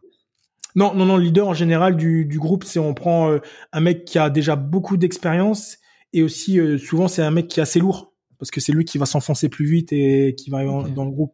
Et après des mecs qui qui sont euh, qui ont euh, pas mal d'expérience.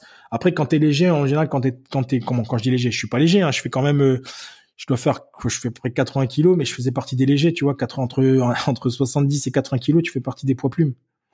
Ouais. Ouais, c'est impressionnant. Euh, juste dernière question sur les, les parachutes. T'as besoin d'une préparation physique particulière euh, pour sauter en parachute, différent de d'autres choses? Ou non, Non. C'est que, que du parachute, quoi. Ouais, non, non, t'as pas besoin de trucs. Après, si, moi, ce que je faisais travailler, comme je te dis en TRX, je faisais travailler le bas du dos, parce que c'est le bas du dos qui ramasse à l'ouverture à chaque fois. C'était un choc à l'ouverture. Ah oui, oui, oui, sinon, tu- non, tu- t'as pas tu- besoin de, Bah non, t'es porté par le vent en fait. C'est très simple. Hein. Tu sais, quand t'as as vu, hein, quand tu sautes, t'as l'impression de voler parce que t'es porté par le vent. T'as le vent, t'as tout le vent relatif et là, qui, toi, ta vitesse de chute est le vent relatif qui fait que t'as l'impression de voler en fait. Donc t'as pas de choc, t'as rien. C'est très, c'est très cool. Ok. Euh, dernier, dernier petit truc, euh, enfin petit, c'est pas si petit, c'est qu'aujourd'hui toi tu fais de la, du coaching pour les forces spéciales. Est-ce que tu peux m'en dire un petit peu plus? Parce que on, voit, euh, je trouve ça intéressant de voir un peu comment c'est ce milieu-là et, et, tu as mes petites questions de novice que j'ai euh, pour maintenant essayer de, de comprendre. Euh, qu'est-ce que depuis que tu es sorti de de, de, de, de l'armée, on peut dire ça, tu es sorti de l'armée Oui, bien sûr. Donc tu as plusieurs sociétés, euh, plusieurs activités, et dont une qui est euh, le Force Spécial Coaching. Alors en quoi ça consiste? Pour qui c'est? Est-ce que ça peut être pour un mec comme moi qui décide euh, de se lancer ou que c'est déjà un mec qui est dans les, les commandos euh, Explique-moi. Ok. Alors, euh, je vais parler juste de la genèse, comme ça, ça permettra de voir vraiment. Ouais, comme je dis tout le temps sur la, je suis quelqu'un moi qui, je, je déteste en fait, je déteste la tricherie et je déteste les l'abus en fait, l'abus des personnes, voilà, sur différents différents points. Et, j'aime le partage parce que en fait c'est si on peut partager des choses c'est ce qui est le plus important c'est ce qui crée une richesse pour moi euh, voilà. Garder sa science c'est cool mais après j'aime bien partager.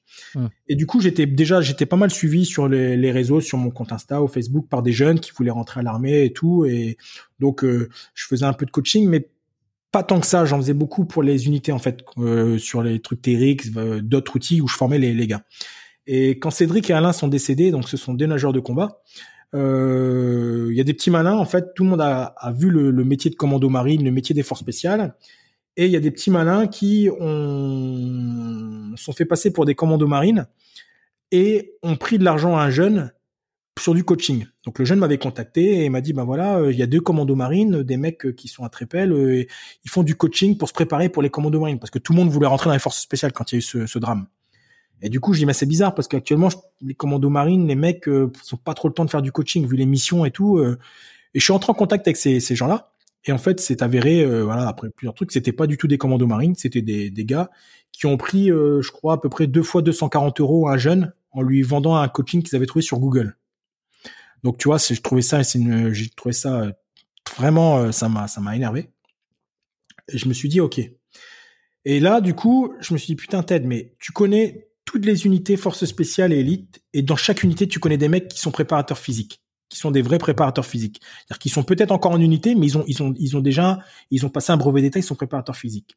Ben pourquoi pas créer quelque chose qui soit légitime et qui soit fait avec des mecs qui font partie de ces unités-là, donc des coachs de forces spéciales. Mmh. Et donc l'idée est venue de créer Force Spéciale Coaching, mais pareil, je voulais le créer sous forme euh, de quelque chose qui qui, en plus de ça, est, soit noble. C'est pour ça qu'on a créé une association Force Spéciale Coaching, parce que euh, l'argent qui est récolté avec euh, la vente des t-shirts, la vente des patchs, etc., au fur et à mesure où on a assez d'argent dans cette association et quand on va engendrer encore plus d'argent, tout ça est reversé quand il y a des, des coups durs, notamment des gens qui sont morts en mission, pour les familles, etc., etc. En fait, c'est vraiment un ach des achats solidaires. On vient aider, en fait, les blessés de guerre et tout. C'est pas pour nous, pour nous enrichir. Et du coup, dans ces Force Spéciale Coaching, j'ai créé un groupe où dedans, j'ai à peu près une dizaine de coachs qui sont issus des forces spéciales et des unités d'élite. Forces spéciales, l'armée, unité d'élite, police, gendarmerie. D'accord? Et du coup, eh ben ça fonctionne très très bien parce qu'à un moment, on avait essentiellement que des jeunes qui voulaient rentrer à l'armée, qui voulaient se préparer physiquement. Et maintenant, on a à peu près 60% de jeunes et 40% de gens qui sont déjà d'actifs. On a des gens qui sont officiers, qui veulent passer des tests pour entrer dans différentes unités. Mmh. On a on a des mecs qui sont déjà militaires et qui veulent changer de spécialité pour rentrer dans une unité force spéciale. Donc on est essentiellement on va dire leader. Actuellement, il y a que nous qui rassemblons ce groupe-là, leader sur la partie force spéciale unité d'élite. Après, il y en a plein qui font de la préparation physique pour l'armée et tout et tout. Parce que nous, ça se contente pas que de la préparation physique, c'est que tu es vraiment préparé par un mec qui en plus te fait de la préparation physique parce qu'il est coach, mais surtout va te donner les clés et qui est passé par là. Donc il connaît exactement le métier chose qui est compliquée. Et moi-même, hein, je vais pas parler à, je vais pas faire du coaching pour un pilote d'automobile alors que j'ai jamais piloté sur circuit, par exemple. Mmh. Je, vais, je vais pouvoir l'aider sur la préparation physique, il y a aucun problème. Par contre, lui dire, ouais, mais quand tu vas être dans la voiture, tu vas ressentir. J'en sais rien en fait, je suis jamais dans une voiture, tu vois. Donc Mmh. moi, j'ai un peu de mal avec ça, et c'est pour ça que c'était notre prix parti. Et après, Un, peu, un comme gens- ce qu'on disait au, au début d'ailleurs, euh, c'est d'écouter les gens qui, qui font ce que tu veux faire et pas d'écouter les gens euh, qui n'ont pas fait ce que tu veux faire. Tu vois, en l'occurrence, ouais, euh, exactement. tu, tu, tu, tu prends les conseils des gens avisés, quoi. Et après, ça veut pas dire qu'il n'y a pas des coachs euh, qui peuvent aussi euh, entraîner des gens qui veulent entrer dans une spécialisée. C'est pas ça. Hein. C'est juste que nous, c'est notre prix parti de dire voilà, si tu passes par chez nous, bah sache que quand tu vas être coaché par un mec du raid, c'est un mec qui est passé ou qui est au raid. Ouais, ouais. Le mec, il, voilà, il sait exactement. C'est pas quelqu'un qui va te dire non, mais j'ai des copains. Moi, je connais des mecs qui y sont. Oui, tu connais des mecs, mais c'est pas toi en fait. Donc mm. euh, nous, on n'aime pas. On n'aime pas. On, ce qu'on n'aime pas, c'est les gens qui, qui, qui, comment dire, qui cèdent des autres en fait c'est quand je dis on n'aime pas, c'est pas c'est même pas c'est même pas histoire d'aimer ou pas, mais nous c'est pas ça, c'est qu'on s'aide pas des autres, c'est parce qu'on est passé par là. Mmh. Donc je vais pas te dire ben voilà, c'est c'est comme ça. Et du coup, euh, on a aussi maintenant des gens qui passent par chez nous parce qu'ils sont ils veulent se faire coacher par des forces spéciales mais ils sont pas du tout, ils ont pas envie de rentrer à l'armée. On a un kiné qui a été formé, euh, qui a été entraîné ah par chez nous. Il a pris deux cycles. Il a perdu avec, euh, il a perdu pas loin de 30 kilos. Il fait maintenant du, il est, il est devenu très très bon en CrossFit, etc., etc. Et il est passé par un coach, euh, notamment celui du premier PIMA, qui l'a coaché. On a un, un préparateur physique d'un numéro, allez, je vais pour, pour, être large comme ça, je veux pas aiguiller, mais dans le top 10 mondial au niveau de l'ATP tennis, qui a été coaché, qui est coaché par par un mec de chez nous aussi, parce que lui il voulait prendre des trucs sur la partie mentale et tout pour ses athlètes. Et c'est un des coachs qui est connu et qui est coaché par Force Special Coaching, ou qui a été coaché, je crois que c'est terminé, il a pu, il a eu, il a eu son cycle. Mais voilà, donc en fait, euh, toi demain tu vas te faire coacher par nous, il y a pas de problème, il y a un mec euh, qui va te qui va te préparer parce qu'on est aussi ils sont préparateurs physiques hein, les gars quand même. Ouais, ok, ok, ok. Donc c'est c'est euh, ça. Au départ, c'était pour ceux qui voulaient rentrer dans les forces spéciales et petit à petit, les compétences que vous que vous que vous que vous proposez d'acquérir sont sont en train de s'élargir à d'autres d'autres personnes qui veulent gagner en compétences physiques, intellectuelles, Exactement. enfin Exactement. mentales. Et là on a on a énormément, énormément de monde. Donc là, pour l'instant, les coachs arrivent à gérer parce que ils arrivent à gérer avec leurs différentes, euh, les différents de coaching. Mais euh, on réfléchit déjà. Forcément, je pense que ça va encore grossir parce qu'on a vraiment beaucoup de monde maintenant qui passe par chez nous pour euh, des demandes de coaching et, ça fait plaisir. Et là où moi je vois que je deviens vieux, justement, même si je fais jeune, c'est que maintenant j'ai des j'ai des fils de personnes avec qui j'étais au commando qui passent par chez nous pour être coachés, pour rentrer dans l'armée ou la police et tout. Ouais. Ah, c'est marrant. Et vous êtes les seuls à faire ça ou il y a une autre On est on est le seul groupe. On est le seul groupe réunissant toutes les forces spéciales unités d'élite en une seule entité. Ok, donc hyper complet quoi. Donc hyper complet. Et on est complet. Et en plus de ça, à l'intérieur, on a la partie préparation mentale et la partie nutrition aussi. Hmm. Donc on a vraiment vu... 400 ouais. J'ai vu sur le site ouais, qu'il y avait une partie nutrition. Alors j'ai, je me suis dit tiens c'est euh, c'est marrant. Pourquoi nutrition? Et euh, ben en fait c'est parce que ça voilà c'est c'est. Ça, ça, ça Il y en a qui vont certainement vouloir prendre de, du, du, du poids pour des tests. Il y en a qui veulent en perdre. Il y en a qui veulent mieux manger avant. Voilà il y a plein plein de choses sur la nutrition. En fait la nutrition fait partie aussi de tes euh, la façon dont tu vas t'alimenter va te permettre de faire euh, des exploits dans certaines choses en fait. Si tu manges bien, tu mm. seras bien. Si tu manges de la merde, ce sera peut-être compliqué. Donc il y a des choses, euh, il y a des choses à voir. Et quand je dis manger bien, pas manger bien, c'est juste des, c'est juste des, des façons de faire. C'est juste des façons de faire. Et ensuite, euh, sur cette partie, on a aussi la partie préparation mentale.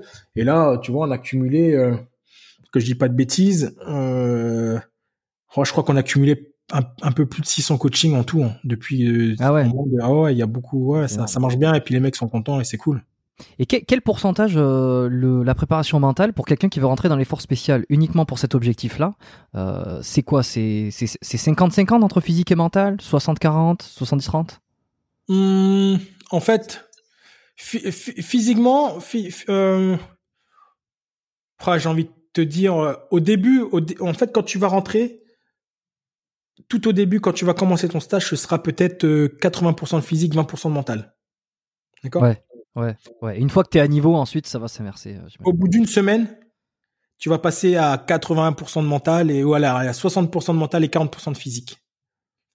Parce que tu seras tellement épuisé physiquement que si ta tête elle tient pas, tu tiendras pas en fait. Donc vous mettez un gros accent sur euh, la préparation mentale euh, dans, dans les coachings. On, fait on met un gros focus sur la gestion de l'effort et la rusticité. Parce que physiquement, les mecs sont bons en fait les mecs sont bons, ils sont, il y a des mecs qui sont vraiment bons physiquement, mais après c'est travailler sur la partie mentale. Tu vois, j'expliquais là sur un poste qu'on a fait, on a un jeune là, qui prépare des, qui prépare euh, bientôt, qui rentre dans les sélections là pour les forces spéciales. Et lui, physiquement, il était très très bon. Il fait déjà 33 tractions, etc., etc. Il est très très bon. Hmm. Et du coup, lui, par exemple, c'était de travailler la gestion de l'effort et la gestion de la ressuscité. Et c'est quoi? Bah, C'est de travailler, par exemple, sur le réveil. Il va faire sur une semaine où il va dormir très très peu, par contre, il va faire des activités, il va enchaîner, il va enchaîner, et le lendemain, il va enchaîner le boulot, et le soir, c'est ça en fait. Et c'est c'est de là où voir au moment où lui va être fatigué, comment ça va se passer Est-ce qu'il va perdre ses compétences physiques ou alors il va continuer à être bon malgré la fatigue? Et c'est ça qu'il faut, c'est ça qu'il faut travailler. Parce que physiquement, tu peux être le meilleur du monde, ils vont t'épuiser. Tu peux faire, euh, tu peux faire 100 pompes. Bah, s'ils te prennent en main pendant les instructeurs, ils se mettent sur ton dos pendant une heure, t'en feras plus 100, t'en feras 5, tu seras mort. Et puis ils vont faire ça tous les jours, et tous les jours t'en feras que 5. Donc physiquement, bah, tout ton physique, il, est, il existe plus en fait, c'est de la fumée. Par contre, mentalement, est-ce que tu es capable de tenir? Ok, intéressant. Euh, force spéciale coaching.com, hein, le site web, hein, c'est ça? C'est ça, force spéciale, force spéciale coaching.com, c'est le site web. Euh, L'insta, bah, c'est force spéciale coaching. Et mhm. après, mon Insta aussi, je repartage sur Teddy Palassi. Et puis, euh, il y, y, a tous les, tous les trucs dessus. Ok, bon, je laisserai les liens euh, dans la description pour ceux qui veulent euh, en savoir plus et, aller regarder soit tes réseaux, soit, euh, soit ce que tu proposes sur ça. rapidement, les petites questions de fin que j'ai toujours, je suis curieux. La, première, d'abord, comment tu t'entraînes toi en ce moment? C'est quoi tes, tes sports? Est-ce que c'est TRX tous les jours ou tu fais non, non, non, non.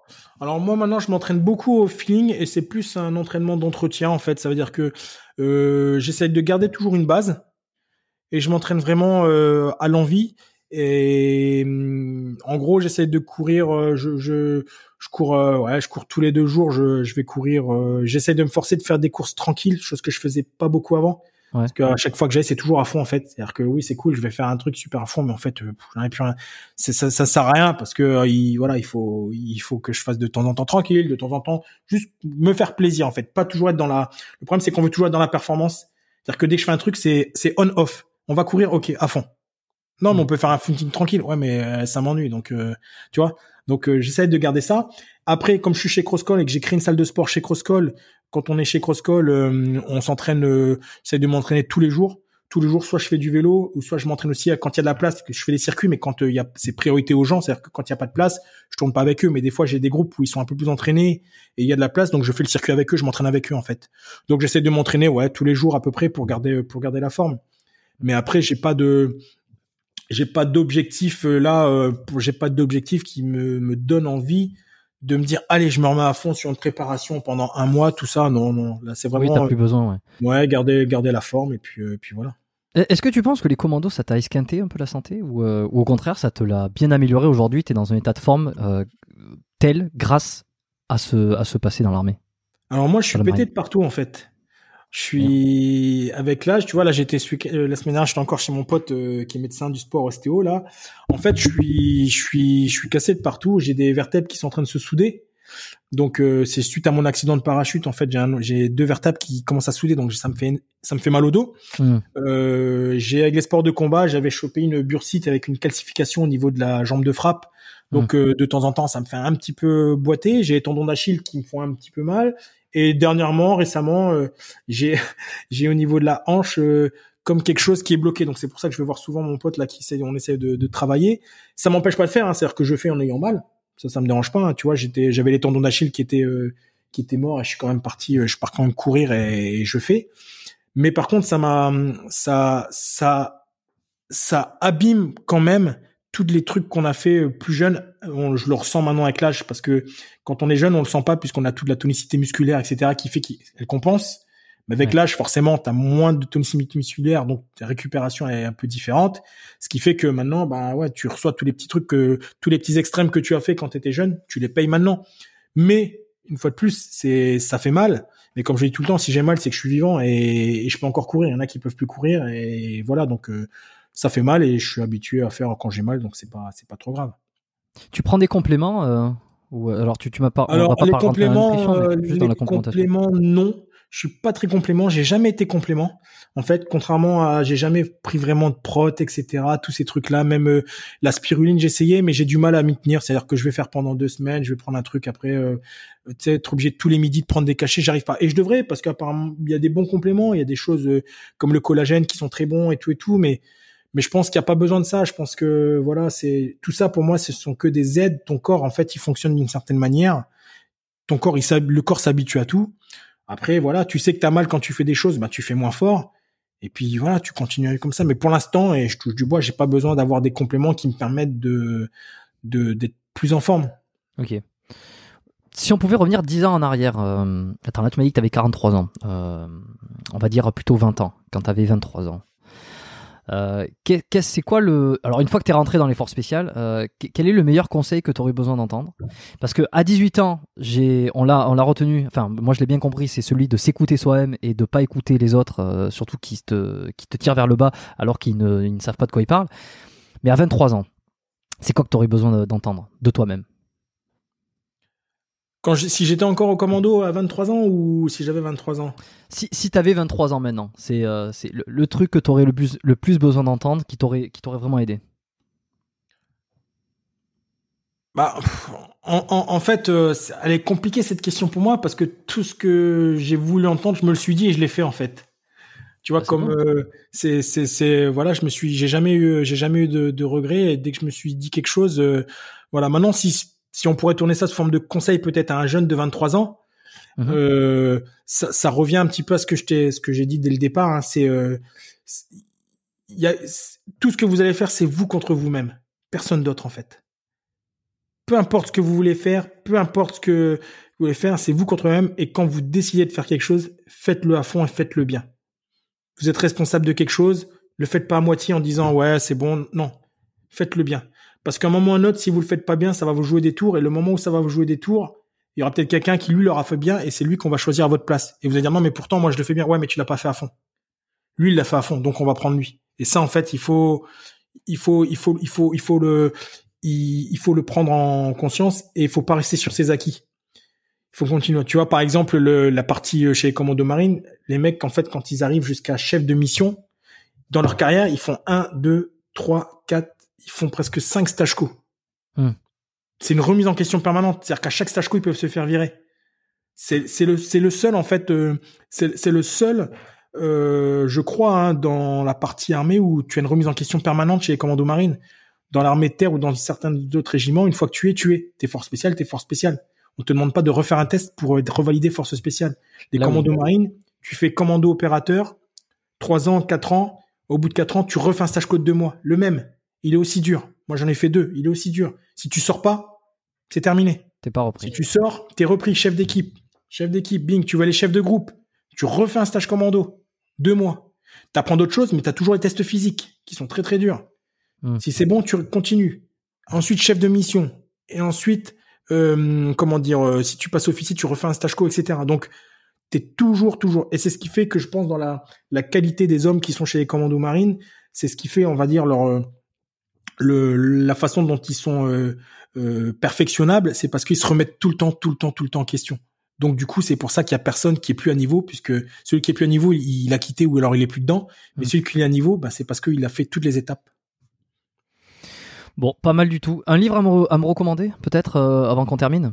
Un bouquin Ouais, bah en fait, plusieurs livres en fait. Moi, les, les, livres des collègues, euh, euh, il y a le livre de Matt qui s'appelle Objectif Force Spéciale. Je l'ai vu passer, oui. Il, est toujours euh, anonyme, hein? Matt, ouais, il est toujours anonyme pour l'instant. Ok. Mais ça ne serait tardé qu'il passe dans la partie un peu visible. Eh ben si s'il veut s'il veut passer dans la partie visible à travers ce podcast, Matt, hein, parce que je, je l'ai déjà vu plusieurs, enfin je l'ai pas vu lui parce que je sais pas à quoi il ressemble, mais j'ai déjà vu son livre passer, j'ai trouvé ça, je l'ai pas lu, mais mais mais je me suis dit, c'est, c'est, bon, bref, c'est assez, incroyable de raconter ces trucs. Et Matt, en fait, c'était euh, Matt pour la petite histoire. Quand j'étais chef d'équipe à Jobert, Matt est arrivé en tant que jeune opérateur dans mon groupe. Donc, il était jeune opérateur, comme moi, j'étais son chef d'équipe euh, au commando Jobert. Et après, il a continué, il a fait une excellente carrière et, et voilà. Mais ouais, ouais, il y a, je pense qu'il voudra avec plaisir. Euh, ensuite, bah, il y a forcément, il y a le, le, le livre de Louis Saillant que tu as déjà eu. Oui, euh, non, non, non, euh, non, Louis, euh, pas encore, mais enfin pas encore. J'espère que je l'aurai bientôt parce que je, je l'avais écrit sur Instagram. Mais oui, aussi, ouais, sorti un de guerre. qui a été beaucoup, dont on a beaucoup parlé. Ensuite, il y a aussi le livre Chasseur de terroristes avec qui est fait de Lionel que tu peux aussi, je pense, avoir que j'ai eu aussi en live moi, qui est un, un collègue qui lui fait partie de la police belge et il fait partie du groupe d'intervention qui ont arrêté Abdeslam. Mm. Donc euh, très mm. intéressant, le bouquin est vraiment bien. Euh, et ensuite dans les bouquins, euh, dans tous les autres petits bouquins qui sont bien, il y a aussi le livre de Julien Julien B qui s'appelle Enquête d'action. Des hommes d'action, pardon, des hommes d'action. Je, je, note tout ça. Des hommes d'action. des hommes d'action, Julien B, qui, euh, qui est un ancien commando marine qui a été blessé en mission lors de la mission HK35 où Strong est décédé. Donc lui aussi pour l'instant il est pas il est il est il est pas il est anonyme toujours. Et ensuite dans des bouquins outre voilà étrangers, bah, j'aime bien Bravo tout zéro. Je pense que c'est un livre que j'ai qui parle qui était fait par Andy McNabb qui était un SAS qui a été qui pendant la guerre du Koweït qui a été euh, son groupe a été euh, un peu comme euh, Lonely, Survivor tu sais le film où avec les Seals où il y a eu qu'un seul survivant Murph qui est décédé et le seul survivant c'est Marcus Luttrell. Voilà bah, les Anglais avaient une mission comme ça avec les, les SAS britanniques et en fait ils ont été il y en a un qui a réussi à s'échapper et les autres ont été tués et il y en a un qui a été fait prisonnier. Et donc Andy McNabb raconte tout ça quand lui a été fait prisonnier pendant la guerre du Golfe donc il est, c'est un vieux, un vieux bouquin, mais voilà, j'ai bien aimé. Et un autre bouquin, je pense que je vais peut-être le lire. Mm-hmm. Euh, je sais, alors je sais plus comment il s'appelle. C'est un, c'est un sas britannique. C'est celui qui a, je sais pas, tu te rappelles de la prise d'otage qu'il y a eu dans un hôtel et lui était sur place et il est parti faire tout l'hôtel. Euh, c'était un sas qui était en mission là-bas, mais il était en mission sans son groupe. Et il y a une prise d'otage qui a été faite avec des terroristes. Mais il y a quelque temps, il y a peut-être, ça fait un ou deux ans, il s'appelle Chris quelque chose aussi. je me rappelle plus trop. Il va sortir un bouquin.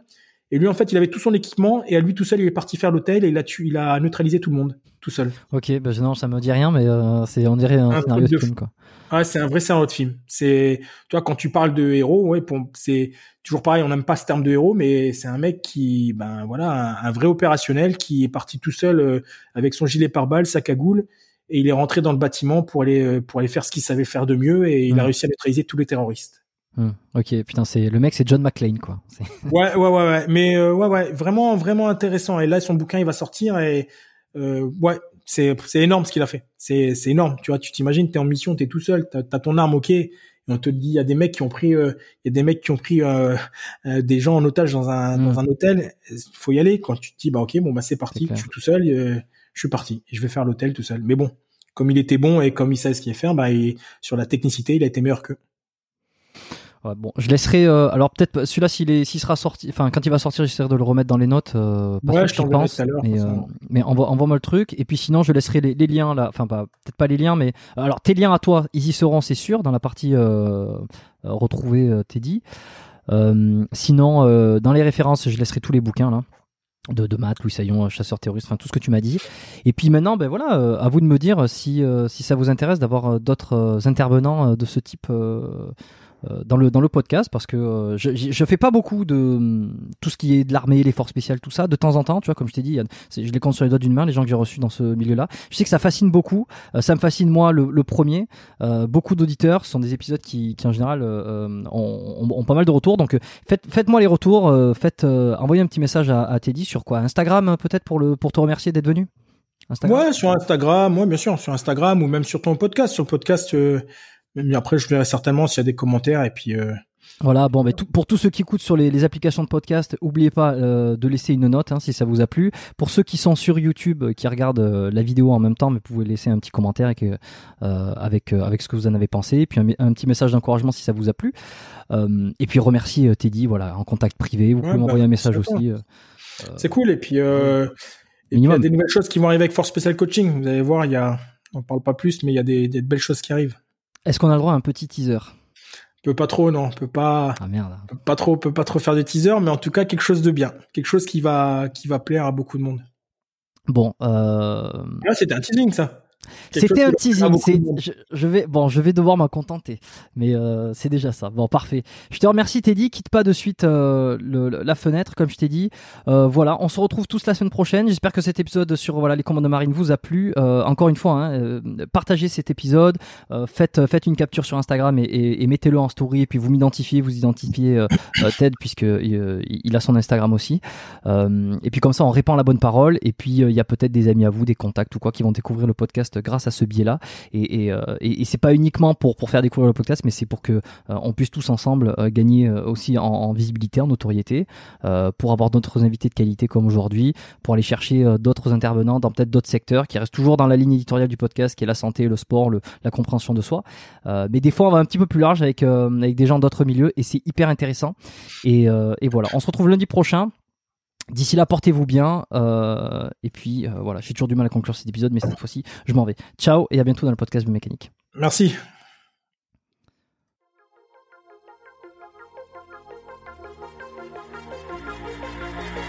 Merci d'avoir écouté cet épisode du podcast Biomécanique jusqu'au bout. Vous pouvez l'envoyer à deux de vos amis ou le partager sur vos réseaux sociaux. Merci également de lui mettre une note de 5 étoiles avec un petit commentaire sympa. C'est ce qui me permet de mieux ressortir dans les classements. Laissez-moi votre email sur biomécaniquepodcast.com slash lettres et je vous enverrai l'épisode de la semaine ainsi que la lettre biomécanique une fois par mois où je vous partage mes meilleurs conseils et recommandations. Vous avez écouté le podcast Biomécanique. Je suis Jérôme Cazerolle et je vous dis à très bientôt.